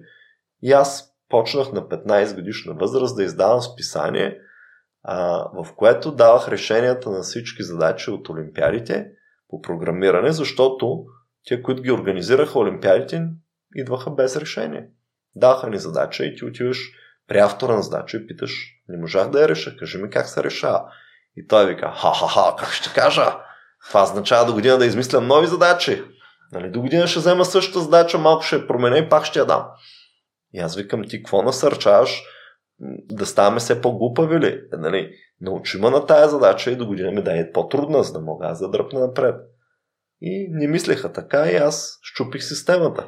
Отидох по Олимпиадите и гледам класирането. Кой е на първо място? Гошо от Ямбоя. Ела, Гошко, да ми обясниш как се решава тази задача. Записвам си и след това публикуваме в списанието и я пращам на всички 250 участници, на всички учители и училища. И само след една-две години въведоха ново правило, че всички е, задачи по всички олимпиади идват с авторско решение, което се дава на всички учители и ръководители, след като свърши състезанието. Аз промених една цяла система. Оправих една несправедливост и в крайна сметка българските състезатели станаха по-добри, защото им даваха по-разнообразни и по-трудни задачи, като тия чужбина бяха по-добре подготвени. Нали? Не случайно, може би, следващите поколения след мен имат по-добри успехи от нашето поколение. Не знам, може да не е заради това, мои па са станали по-умни, но, но имам някакво усещане за някакъв принос в това да направя една система по-добра. И, и може би, ако те ме слушаш, аз явно съм бил предприемач, но не на тема да направя фирма и да мисля за рейсване на капитал, както сега го възприемат хората, на темата да бъда, да предприема действия, за да реша един проблем. Което е пак вид предприемачество. А, нали, да предприемеш, да, да действаш, не да се оплакваш, да стоиш, а активно да, да търсиш решения на някакви проблеми, които касаят тебе, околните, е, света, държавата и т.н. Така че това мислене не знам откъде го имам. Или е от предни животи, или е генетично, или ми е дошло от звездите. Не знам, но аз, аз го нося в мене. И тия, тия хора трябва да... Но, но си мисля, че това е и, и, и образование и възпитание. Аз такова образование не съм получил и такова възпитание не съм получил. Или поне не мога да се нали? Стил вземи бари предприемчив. Напротив, мен ми казваха снишавай се, слушай другите, не дей много да се периш. Така ме възпитаваха, да бъда тихичък, да бъда кротък, да не, да не са много напъвам, да не, да не излизам напред. Антилидерски всъщност ме възпитаваха. Такива ми бяха родителите. И аз някак си напук, пък наобратно го правих. Отивах и се изперчвах напред и казах, аз искам да ви кажа нещо, имам решение на този проблем. Направих списание и ви го давам на всички безплатно. Още го има, казваше се инфоман. Сигурно има някъде архиви. Беше писано в текстов режим под DOS. Леле, коя година е било това. Но та, та става просто още от ученик. Да, не знам за какво говорихме и що ви разказвам всичко това, но си мисля, че а, да си предприемач е нещо много хубаво и, и, и си давам сметка, че, че това трябва много да се насърчава.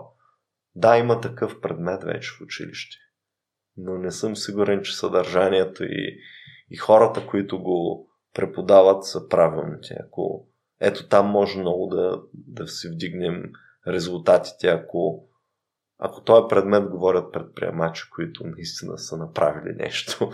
Защото сега учителката по география ти обяснява за предприемачество, която най-голямото нещо, което е предприела е да кандидатства в училището за учителка преди 36 години. Нали, това нали, не искам да я обиждам, но може би не е най-добрият пример. По-добре някой, който е завършил училище, отишъл е, направил е фирма или направил е проект, направил е организация – и се връща в училище и казва на децата, вие можете да предприемате. Направете нещо малко, като сте деца, организирайте изложба, направете конкурс, организирайте концерт, нещо направете малко, да видите как става. След това направете нещо по-голямо, след това си намерете проблеми и го решете. Нали? Сега се давам сметка, че аз, аз винаги съм тръгвал от програмист, интересно ми е да кодя, да такова. След това се появи това с образованието, нали, че искам да уча другите, то наделя. На няколко пъти нали, се откъсвах от образованието, отива в софтуера и нещо ме връщаше наобратно. Просто аз спомням в един момент тая едната фирма я закрихме, 2008 година, стана криза, нали, е аз просто почна да програмирам. Това го мога, работех се, всичко беше наред. И в един момент просто нещо ме върна към образованието. Отидох в Телерик да правим Телерик Академията. След това пак на някъде залитнах на два-три пъти към някакви други неща и нещо ме връща в образованието. Вече си знам, то си е моето. Няма, не искам да ходя другаде, нали? А, но то се и трансформира. Ето сега, тогава за предприемачество не съм говорил. Бил съм предприемач без да знам тия думички. Сега вече им научих и термини. Annual Recurring Revenue, Product Market Fit, Go to Market Strategy, тинтири, минтири. Мога да звуча автентично пред някой фонд а, и че знам какво правя. А, но си мисля, че всъщност в основата на предприемачеството е желанието да действаш усърдно, за да решаваш някакви проблеми. И това е отвъд правенето на бизнес. Не е само да правиш бизнес и да рейсваш пари. Това е просто един сегмент. И на това трябва да възпитаме децата си, според мене. Може би не всички, защото не е за всеки, но тия, които могат. И ако за финал едно послание или следваща стъпка към хората, които имат ценностите, за които си говорихме, възпитанието, инвестирали са в образованието или отделят време за него, но въпреки това не са доволни от моментното си състояние. Какво ами, да направят? Давайте, учете още, намерете актуалните теми на нашето съвреме, насочете се към тях, образовайте се, примери много, дали ще IT, дигитални технологии, дали ще е изкуствен интелект, дали ще е ето сега зелени енергетики и подобните неща, които навлизат. Моя съвет е инвестирайте в себе си и това ще се отплати. Значи не може да стоиш само и да се оплакваш, ма те ми плащат малко. Нали? Като ти плащат малко, вдигни си квалификацията, отиди в друга фирма, вдигни си още и, и, и търси начини, а не оправдание. Така че инвестирайте в себе си. Значи ученето през целия живот е нещо, което ни трябва да си го създадем като навик – то наистина е навик. Някои хора имат навик да се преберат и да си пуснат някоя игричка, други да си пуснат телевизора, трети да си налеят една юнашка чашка ракия, нали? А, и да си пуснат чалгата, а, а някои имат навик да отворят книга и да действат. И, и тези хора наистина успяват. Бъдете от тях. Това ми е посланието. И силно желая новите проекти да сработят към Soft Uni, да напишат в Google или в някоя социална мрежа и там ще намерят необходимата информация. Който се интересува от софта ни, ще на намери. Не съм тук да разказвам колко сме готини, по-скоро да, да предам някакви неща, които са на по-скоро човешко ниво, на, като съвети към по-младите хора, които искат да се развиват. Предполагам, че това са слушателите нали, на, на това предаване и да им помогна да са по-успешни. Аз наистина много обичам да, да се раздавам, те да се кажа. Случва, е да, се, да ми се обаждат всякакви хора, нали, с някакви идеи, с някакви неща. На всеки съм давал съвет, нали, никой не съм отпращал. Даже си спомням, че Фейсбук има един филтър там за някакви... Когато не ти е никакъв познат човека и влизат в един спам, и аз на всеки няколко месеца влизам, виждам, че има 60 въпроса и отговарям на всички, нали?